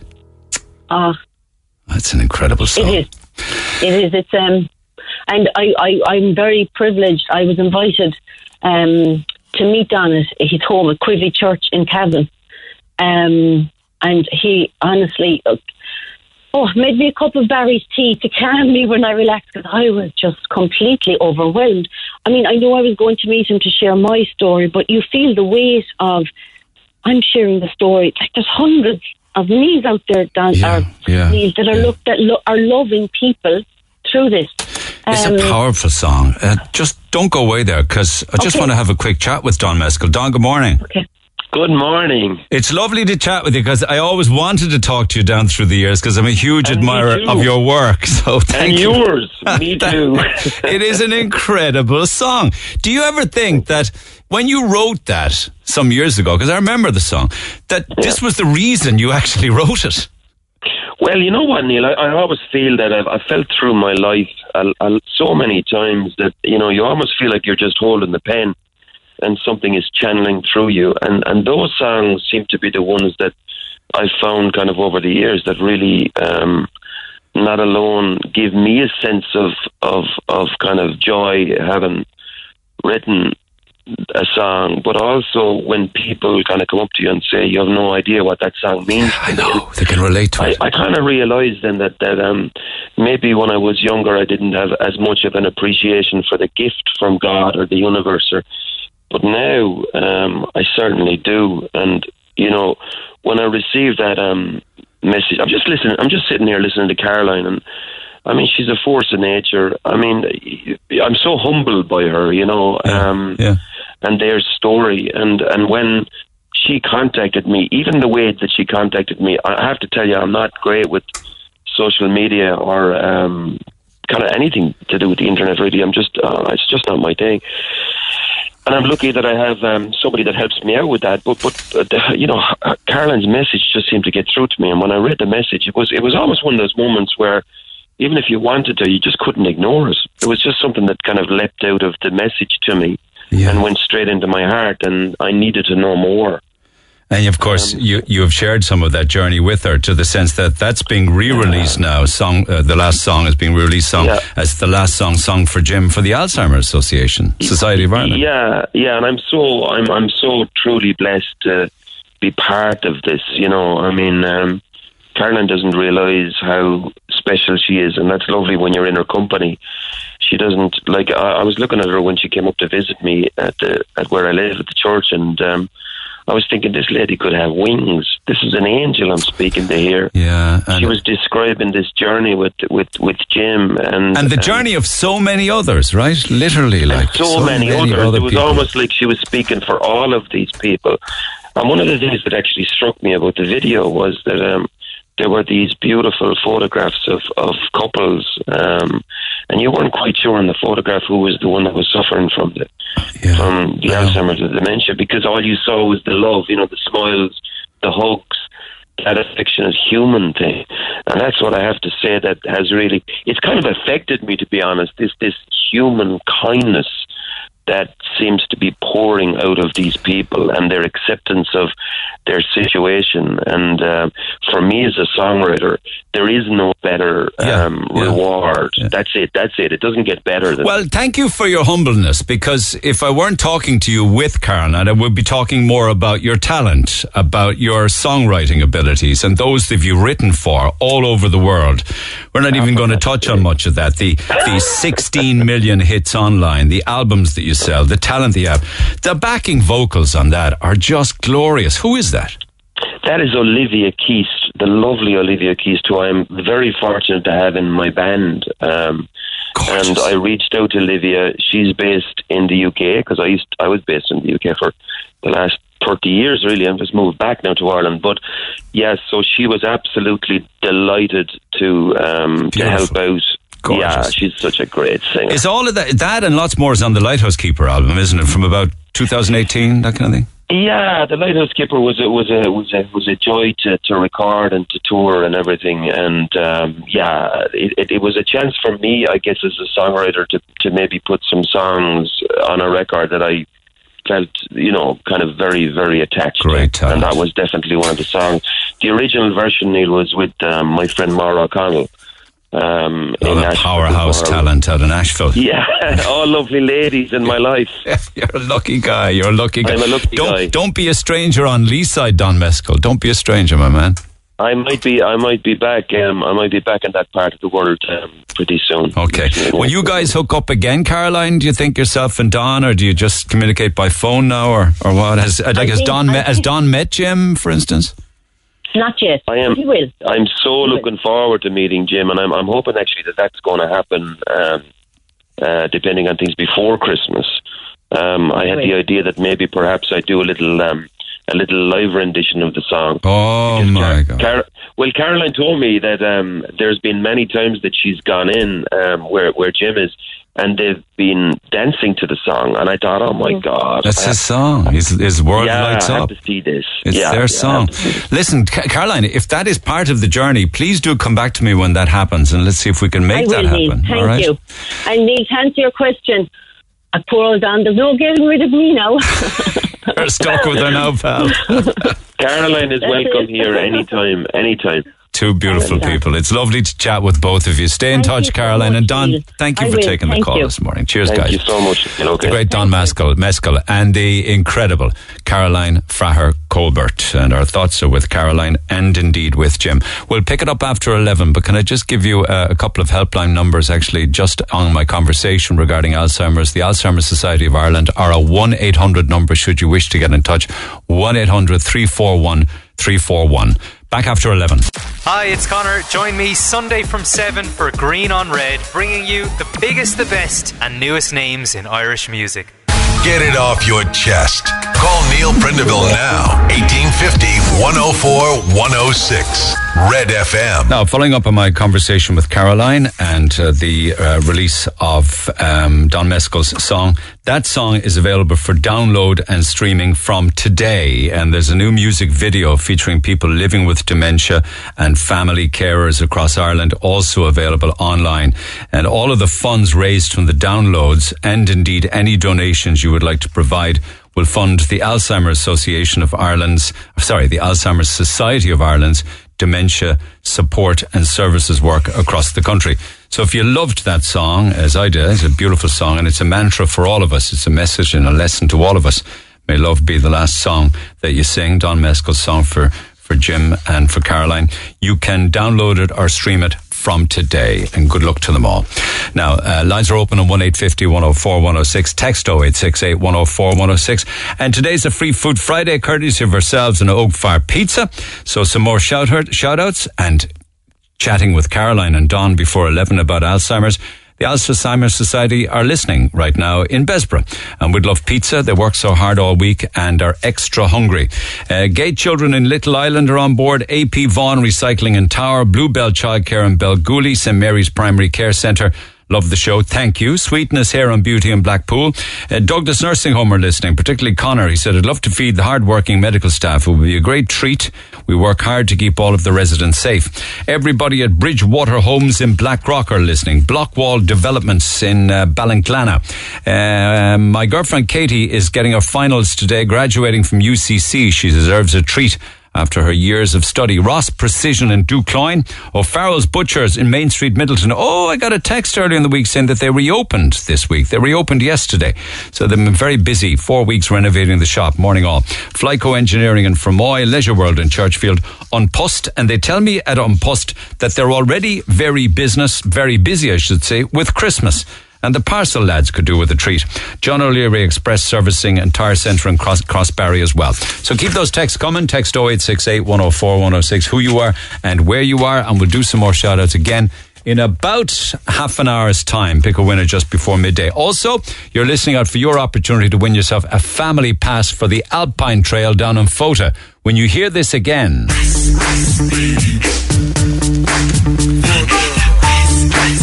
Okay, family pass for the Alpine Skate Trail, and that opens for skating and trailing on November 12th. Further details at iceskatingireland.ie. Okay, now this sounds, this actually sounds quite harsh to me, I have to say. Daria, good morning. Can you hear me all right? Daria. No, that's not happening. I was going to chat to her about her own situation regarding with. Uh, I mean, she has to go overseas for very, very important surgery, but needs to take her kids with her. So I will come back to that in a few minutes' time.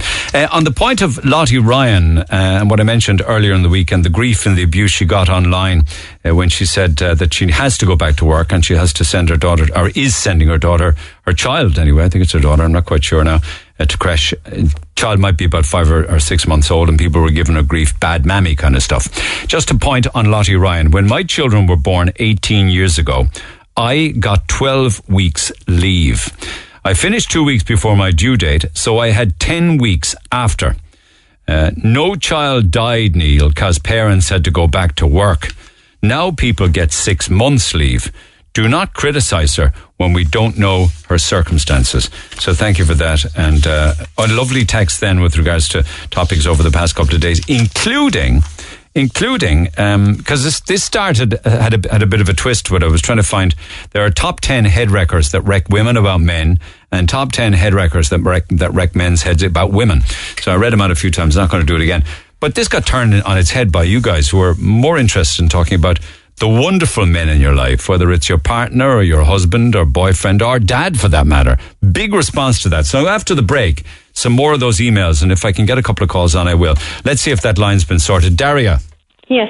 Oh, it's better. Sorry, you couldn't hear you there. Maybe you couldn't hear I me know, as well. I got cut off. Thanks. that answers the problem then, doesn't it? Anyway, I was just saying that I thought that what, what the passport office said to you was very harsh.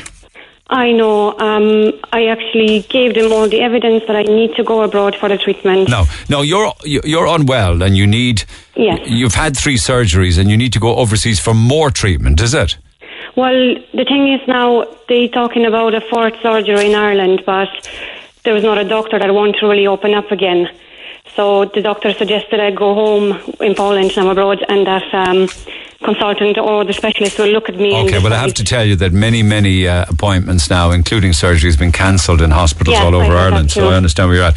So, with that in mind, then, um, was there a problem with one of your daughters? Is it your daughter's Yes. passport? Yes, I knew all along. Now I I've, I had an operation on September the sixth, and I knew all along I had to do something that is not fixed. So I applied for the passport on October thirteenth.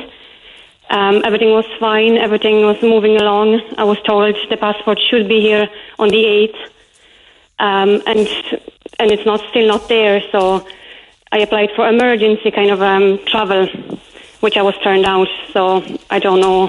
I know you got a lot of people involved in this, I believe, did. including TDs. Including you. yeah, us as well, yeah. And we have some Um, correspondence yes, back. two TDs, yeah, tried to fight my case, and I don't know if it's a coincidence or it just happened that the minute they got involved, passport office gotten back to me about different problem.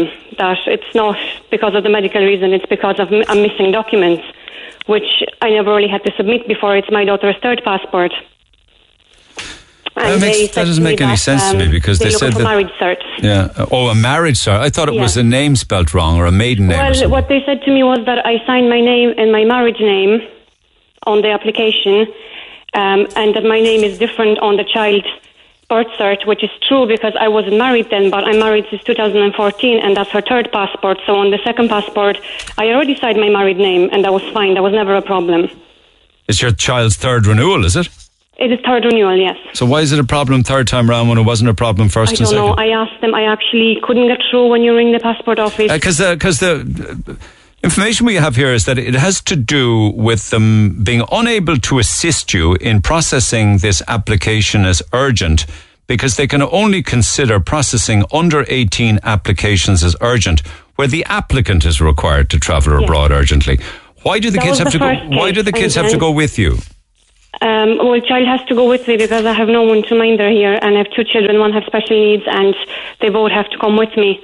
My husband was off work for so long. I've been three times in the hospital for two weeks each time, and he just had to take care of the kids. It's, it's impossible for him to take any more time off. He literally can't take any more time off. He'd have to leave his job. I have no family here. You know, I'm, I'm on my own. My husband and myself only, so there's no one here to mind the kids. He can't get special leave or anything or compassionate leave, nothing like that. Not really, no. And the fact that you know it's only it's only small problem, like it's only literally pushing the passport printing by two days. Isn't it just that simple?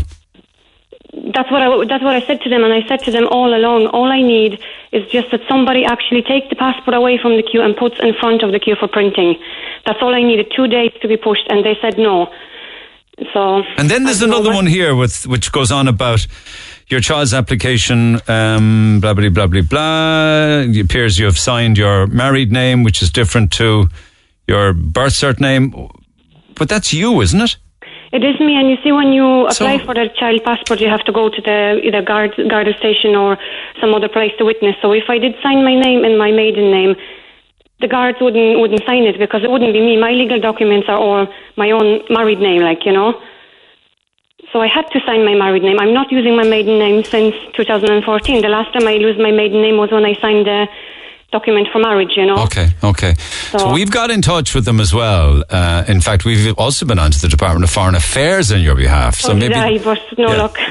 yeah. So when is uh, when is the surgery and when are you due to fly? Um, well, I'm not booked in for surgery. I'm booked in to go for the specialist, and the problem is they can they can get me in on the 10th of November. I have to fly on the 9th, but if I cancel that, then I won't be able to be seen until March because they they just booked out.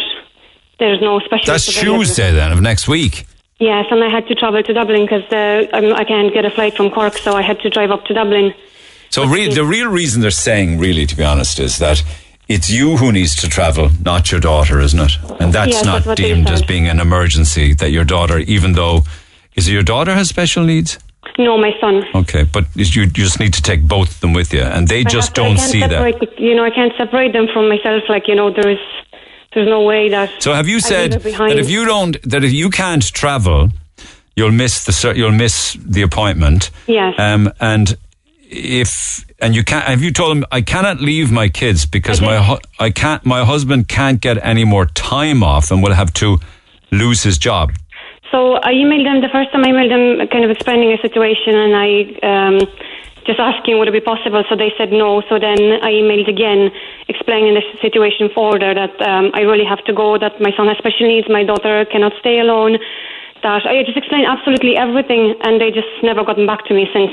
They don't regard that as being time sensitive imperative for an Yeah. applicant to travel for such reasons. So therefore, not you, not you, but your daughter's passport will continue to be processed normally in line with the rest of the time frames for everybody else's passport. Sorry. Yes, that's true. And then, um, like Crazy. you know, when I applied for the passport, I actually counted the days, and I was exactly in the time frame of a 15 working days to get it. Ah, yeah, but that that counts for nothing anymore. That fifteen yes, I know day. that too. Know, it's more like it could be fifteen weeks. Doesn't even count for anything now. Yeah. You know. It's just, you know, I thought that there will be a place that you can ring in, in this kind of circumstances and that you somebody will be there to help you. Before Not you like could I get want to go abroad Listen, for holidays, you Before know. you could have got an emergency passport, a temporary one, all sorts of things. I yeah, mean, the problem with that is, you see, I didn't know that before, and if you apply online, you cannot go into the office and apply for express passport or emergency passport I know, you have application already lodged in. Listen, the clock is ticking for you, That's okay, uh, that's and we're going to have to let's see what the Department of Foreign Affairs say on your behalf, and let's see if shaking this tree violently yet again might make a big difference between now and early next week. Well, you I know? run them, you see, and uh, the first time I run the Department of Foreign Affairs, uh, the woman that answered actually slammed the phone on me, and she told me to ring back before she hung up. She told me to ring back at seven, that there would be someone there, which I did, and that person couldn't be any nicer. He was so nice, but unfortunately, he couldn't help me because he had nothing to do with the passport. So so why was he answering the phone if he has nothing to do with passports? was, it was a, it was a different line. It was if you get kind of stuck abroad and you need help, you know. But I didn't know. I kind of tried everything that I could. There's no there's Every no number. excuse for somebody slamming down the phone on you. Yeah, she didn't even. I didn't even get to say goodbye and thank you. She just um, slammed the phone on, and that was it. So So if you can't go, and unless some miracle happens between now and then, that's going to be bad news for you and your and your treatment, isn't it? It is a bad news because uh, here, obviously, you know the way situation is. I have to wait, and they no guarantee that that someone will actually take care of me because they don't know what to do anymore. Do you know something? Uh, in- It's too risky. uh, yeah, you know what? Uh, for all of the time that was taken up sending you back emails and responses and getting this response back to you and checking this and that and the other, it would have been a lot faster just to give you the passport. I know that, and I, I was asking nicely. It wasn't the case that I went at them and No, demanded. I, no. I was really nice about it, and I just, I actually nearly begged them to give the passport. You know, just to just to put it into printing. And The amount of admin and work that went into toing and froing back and forth, back and forth and forth, you'd have just hit print faster. Yeah, and you know what? You ring and the lines are closed as automatically uh, automatically going into the voicemail that they busy and they don't take any calls. Oh, it's So unfortunate. there is no way you can actually contact them. I know, But even know. if you do, they just can't can't help you at all. Well, listen, let's see what the next day or two do, you know, and see if the, you know, our intervention will make any difference. Can't make any promises, but if you hear anything in the meantime, come back and we'll certainly No, be in touch you with so you. much. Okay, Daria, you're Thank you so lovely. Take care. a million. Bye. Call the Neil Prendeville Show now. 1850 104 106. Red FM. You betcha. Huge response then by email and phone call and what have you to Cork's best partner or husband or dad. Me, I mean, like really, really an awful lot of emails. And I'll be coming back to it on Monday with lots of calls because we've got some great prizes now and the prize list continues to grow. So dinner for two at the Met in the Metropole Hotel. Thank you to the Trigon Hotel Group, to Sandra Murphy. They've also given us a second one, which is uh, dinner for two in the New Yorker Bar and Restaurant, part of the Cork Interna- That's in the Cork International Hotel. We also have the smart casual outfit from Andrew and the gang at Simply Suits for the man in your life from their new casual range. We also have vouchers for dinner for two at the Curraheen Park Greyhound Stadium. Uh, Kira from the Oriel is going to give three months gym membership uh, for Talbot Fitness out there. And we got a mini valet from Revive Me Car Wash and Valeting in the Marina Commercial Park for the car in his life or the van or whatever the case may be. So that list of prizes keeps growing longer and longer for the best calls and texts and emails. I want to talk about my amazing husband, Kevin O'Rourke. He's simply the best. I'm sure there'll be lots of other amazing stories of husbands overcoming lots of challenges and heroic incidents, but Mike Kevin's our hero every day. Sometimes just in a small way. We're a family of four, proud parents to two amazing boys, Dara, Jake, and I'm so grateful that they have such a kind and loving, selfless dad who never fails to put smiles on his handsome face and floods our home with positivity and love. Um, he works hard, typical dad, loves nothing more than his bottle of beer, the stove lighting, and watching sport with the boys. That's supposed to be a no-no for women, actually. It's on the top 10 list of he wrecks my head because he's drinking beer and watching sport, but you seem to be okay with it, which is fine. He's genuinely an all-round nice guy involved in coaching, hurling and football and soccer in Carrigaline, in spite of the fact that he's a blow-in from Waterford. he always puts me first. The little things that he does makes him the best husband, best hot water bottle in the car on a cold morning for the school run. Ah. puts a hot water bottle in the car, empties the dishwasher, and does the hoovering. I could go on and on, says Fiona. I love it. And I just do one quick one here, if you don't mind, just quickly. Uh, I'm a really lucky girl to have a husband like mine. Where do I start? Uh, we were 16 when we met. We were very young. It lasted for about a month. I moved on, met someone else, had kids. Fast forward a few years later, uh, myself and himself met again. He raised my girls like his own. We also had uh, two kids of our own. We got married in 2012. Three months later, my father passed away. Fast forward a year later, my husband got very sick with leukemia. He fought it to be there for us. He eventually went back to work after months of chemo. Fast forward 2017, he relapsed and I found out I was six weeks pregnant the day he started chemo in isolation.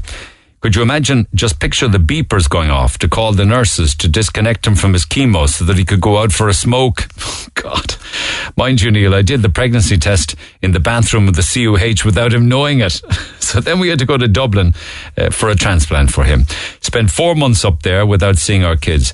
But by God, he fought and fought to be home for Christmas for the kids. And he sure did do that. Fast forward to last year, another relapse big meeting with doctors who told him to get things in order as he mightn't see Christmas. But did that get him down? No way. He fought and said, Not a hope. I'm going to keep fighting for my wife and kids. He's the most caring man on earth. He would do anything for anyone, always a smile on his face, and still lives his life to the max. Do we kill each other at times? God, yeah. What couple doesn't argue? Uh, on God, some days he can be a nag. Like during the week, he had man flu. Man flu is a real thing, incidentally, ladies. Anyway, thank God he's better now. But really, he's the best ever. He's been through a very tough time through the years, and he still puts up with my nagging and still gives me and our kids the very best he can. That's a beautiful email. I read it out not even knowing his name. Nor yours, but it's a beautiful, beautiful email. And for me, it says an awful lot. Of course, it's about love and endurance and being kind, but it's also about battling on and fighting and not taking a diagnosis lying down. So well done to you both and to all of the family. Lovely, lovely email. Thank you for it. That's just a selection of them. There are many, many more like that. But talking about love, right, and loves in people's lives, you can keep those emails coming, neil at redfm.ie. Bernice, you've, can you hear me? You've been on my mind a lot this week. You really and truly I'm on your mind a lot this week. I'll tell you why. Firstly, because Joe, the hairdresser, said he's doing your hair today for your wedding, and then I got over my there now. and, uh, and I'll let you get back to it in a minute. And then the other day, I got a text in saying you need to get Bernice back on the air to see what size of a hamper she's sending to Australia this year. So we need to do that at some stage. All right. We will, we will. We Okay. That, don't worry. But but now at the moment you're fixated on other things, and the nerves are very bad. I'm told. Very bad. Yeah, Nick. When when's when's the wedding? Is it tomorrow? Today. Today. oh my God. Five o'clock, Nick. Five o'clock today. Yeah, you're losing the top by. Today, Friday, of course. I'm going to get my hair done today, no, let me let um, Uh, well, you see, I'm a man. Yeah, you clearly wouldn't get your hair done today and sleep in it tonight. I understand. okay. Yeah. And why aren't why aren't you enjoying every moment of it? Because yeah, I suppose I, I don't, Neil, I am enjoying it, but of course you're going to be nervous as well, do you know what I mean? Would be normal if one nervous. And tearful, very tearful. Tearful as well. Very tearful, yeah. Why, girl? You're 35 years engaged. It's about time you married, Brendan. I suppose I'm afraid because you say no when they get the cherry up the eyes nice. Do you really think that would ever happen? You never know. Stranger things have happened. Are you afraid that when you get to Crown, was it Our Lady Crowned, I think, isn't it? Our Lady Crowned, yeah. That he won't be there? I'm only joking. He'll be there. He'll be there. be He's there. waited. He's waited this long. Handsome, handsome as ever.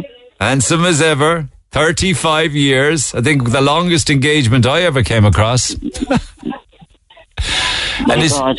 is Joe making a nice job of the hair now, is he? Joe is, I'm telling you now, he's just fantastic. He has to go beyond and above what he's up doing to my hair there. Is Last there, two weeks. is there a little, oh, do you have to, is there two weeks working it?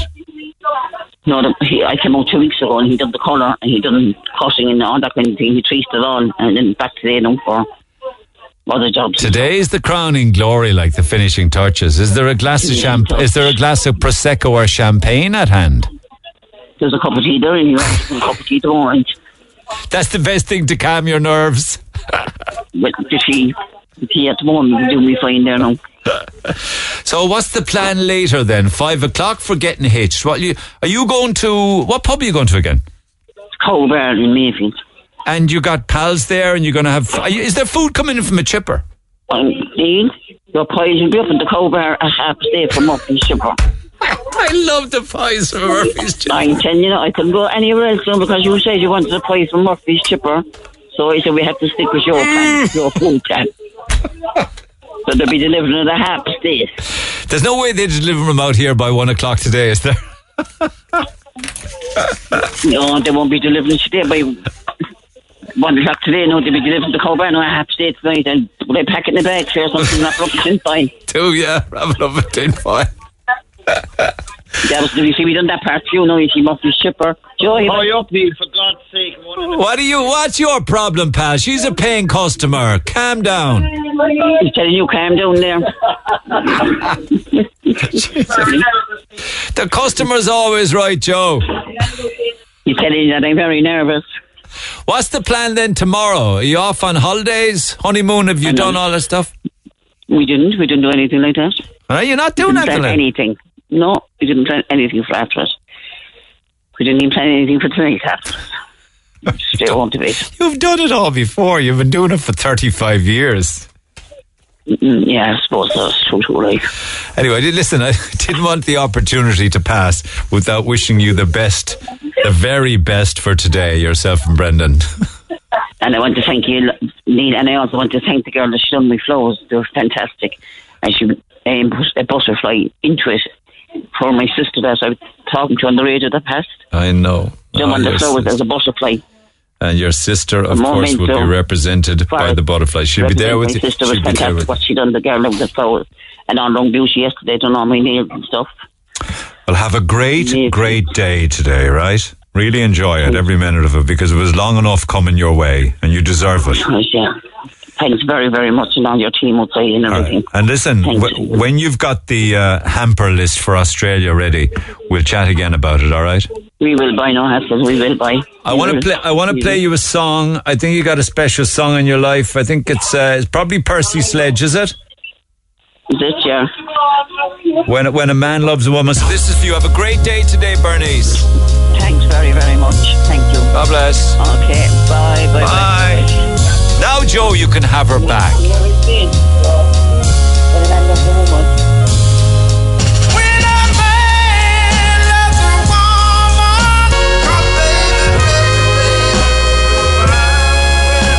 Have a great day today, Bernice. That's Percy Sledge, when a man loves a woman. Lines are open at 1 850 104 106. There's a lot of, uh, actually, talking about performers. I see Ed Sheeran making the news today. For those of you that are redhead, or indeed ginger, as he puts it, he says that he's absolutely sick to death of all of the ginger hair gags. Apparently, recently, Graham Norton, on the Graham Norton show, Graham Norton compared him to an orange tabby cat. And you can't be doing those kind of things anymore. People can get very upset about their hair. And we found that recently on television, didn't we? When a woman's hair was uh, remarked, I think it said somebody said it was like an alpaca or something. You can't be saying those kind of things. Um, anyway, apparently Ed Sheeran says now said, "I was kind of sat there uh, um, when Graham Norton compared my hair to an orange tabby cat. I was kind of sat there, and I said, okay, I know people find this funny, but I'm also wondering at what point does everyone go?" Listen, we can't rap on gingers anymore. Um, it's the one thing you're still allowed to do, he says, and it needs to stop. So that's uh, Ed Sheeran on his hair. Um, probably, probably the only worry in his life for the moment, but I suppose it's a reasonable one. And you know, there's other stories. Then I think I mentioned that somebody compared him to a, a cat, but talking about pets, and I know I mentioned earlier on during the week about pet food and the aisles and aisles and aisles of pet food. Now you can spend your money on whatever you want. It's none of my business, but they're taking it to a new level now. And in the mail this morning, if you if you thought you had plenty of television channels and didn't need any more, there's another one soon that's going to launch on Monday, and it's a new TV channel for dogs. It's called Dog TV, and apparently it will air from Monday on its own channel. And if you want to know what it does, well, it will alleviate conditions that suff- that pets suffer from, like separation anxiety, loneliness and stress.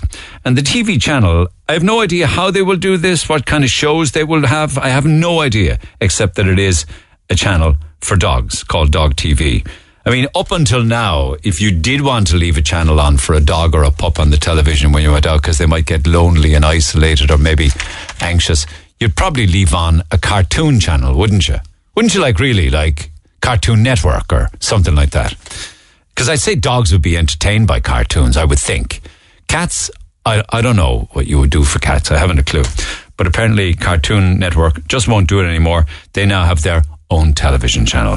The crazy world we live in. The Neil Prendeville Show on Cork's Red FM. Our phone lines remain open after midday. 1850 104 106. It'll be Monday now before I come back to my man as the best man calls and stuff, lads, because I'm going to be out of time. But I just want to mention as things reopen and we need to big up the positive, both Pantos, well, two Pantos are back on Leeside and possibly more across the county. I can tell you now that the Pantos back at the Everyman as well.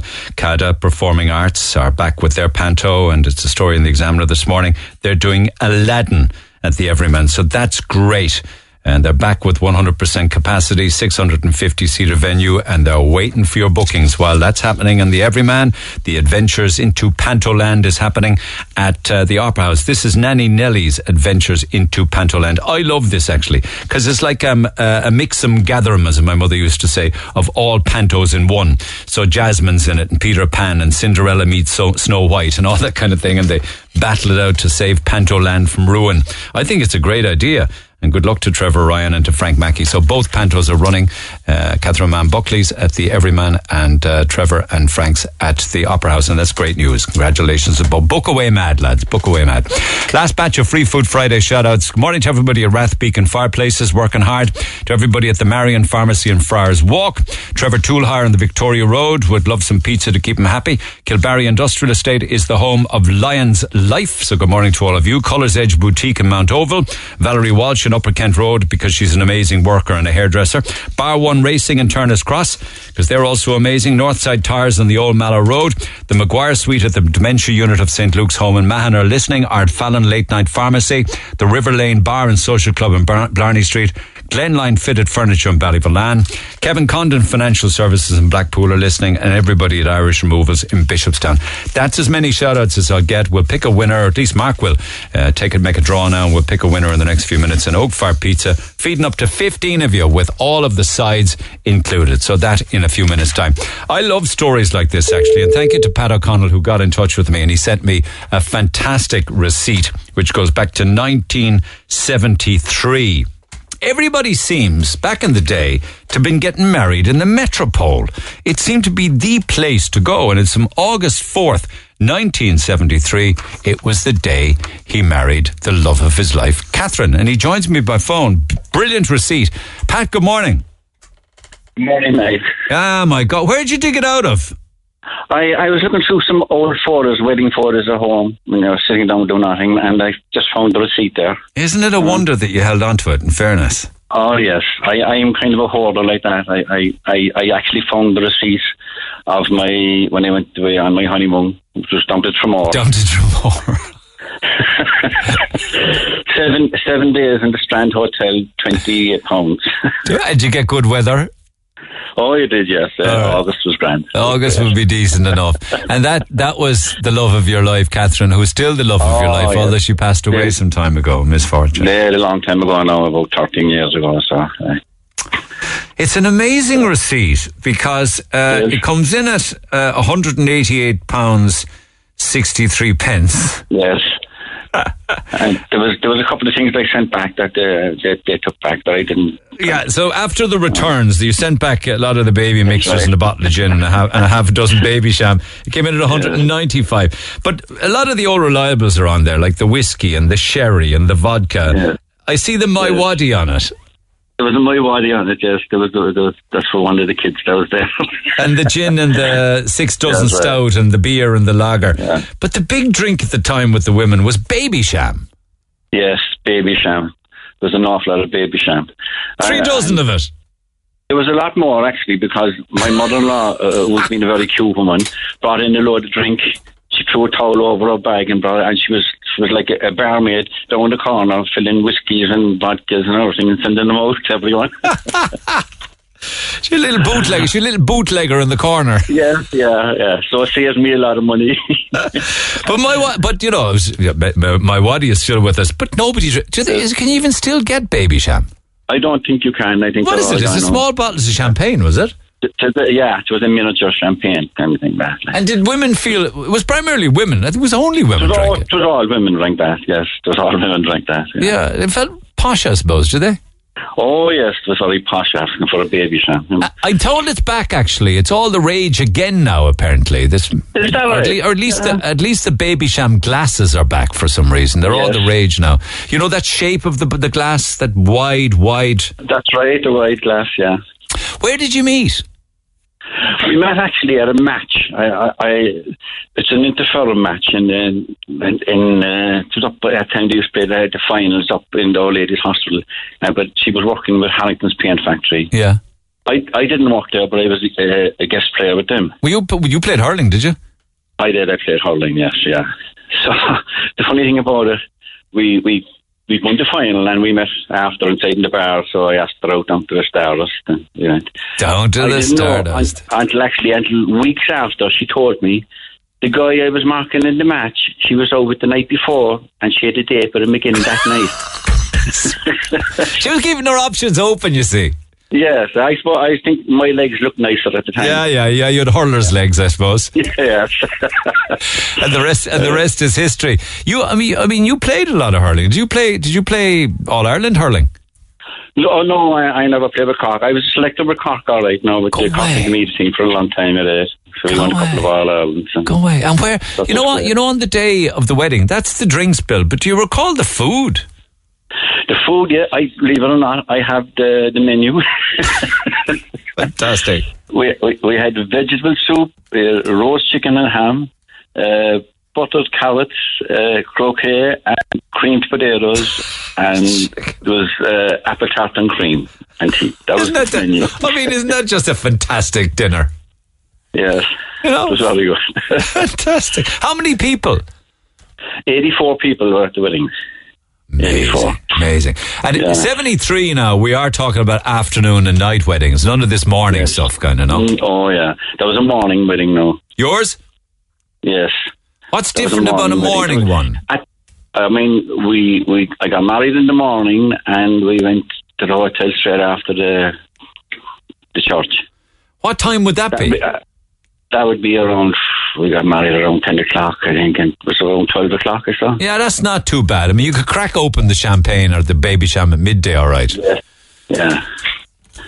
So and what happens then is like you you finish seven or eight o'clock at night, and most of the people then went back to the uh, the in-laws' house, you know, and they'd have another party there. Big party and a sing song, get the guitar out. You and your big flared trousers, I suppose, 1973. Yes, I had a big flared Trousers. I bet you did, yeah. And I suppose you had a moustache and, your hair was long. Was it like a like a hippie? I, I had. I, that's one thing I never had was long hair. In 1973, no? I had curls. If I let my hair go long, it just went into curls. all I ever want, all I ever wanted was a ponytail. Oh I couldn't get a pony because my hair just went in, like just went out straight away into big curls. I better not say anything because I'd be insulting men with ponytails, and who wants to do Right. that? That's all I ever wanted. oh my God, it's a great, it's a Uh, great receipt. A great life together. I bet you did. Oh, we had we had a very good life together. I had I enjoyed every minute of it. You know, like she was very good actually because I I walked away a lot. I was you know, and she had to look after the children growing up. You know, and you know, that's the one thing about it. since she did a very good job of it. All the know. kids reared now, getting on with their own lives. Yeah, they're all, they're all married now and all. Now you're a granddad, I suppose, you, Pat? I am, yes. Well, I have two grandchildren now. Well, fair play to you. And the honeymoon yeah. cost £20, did it? £20.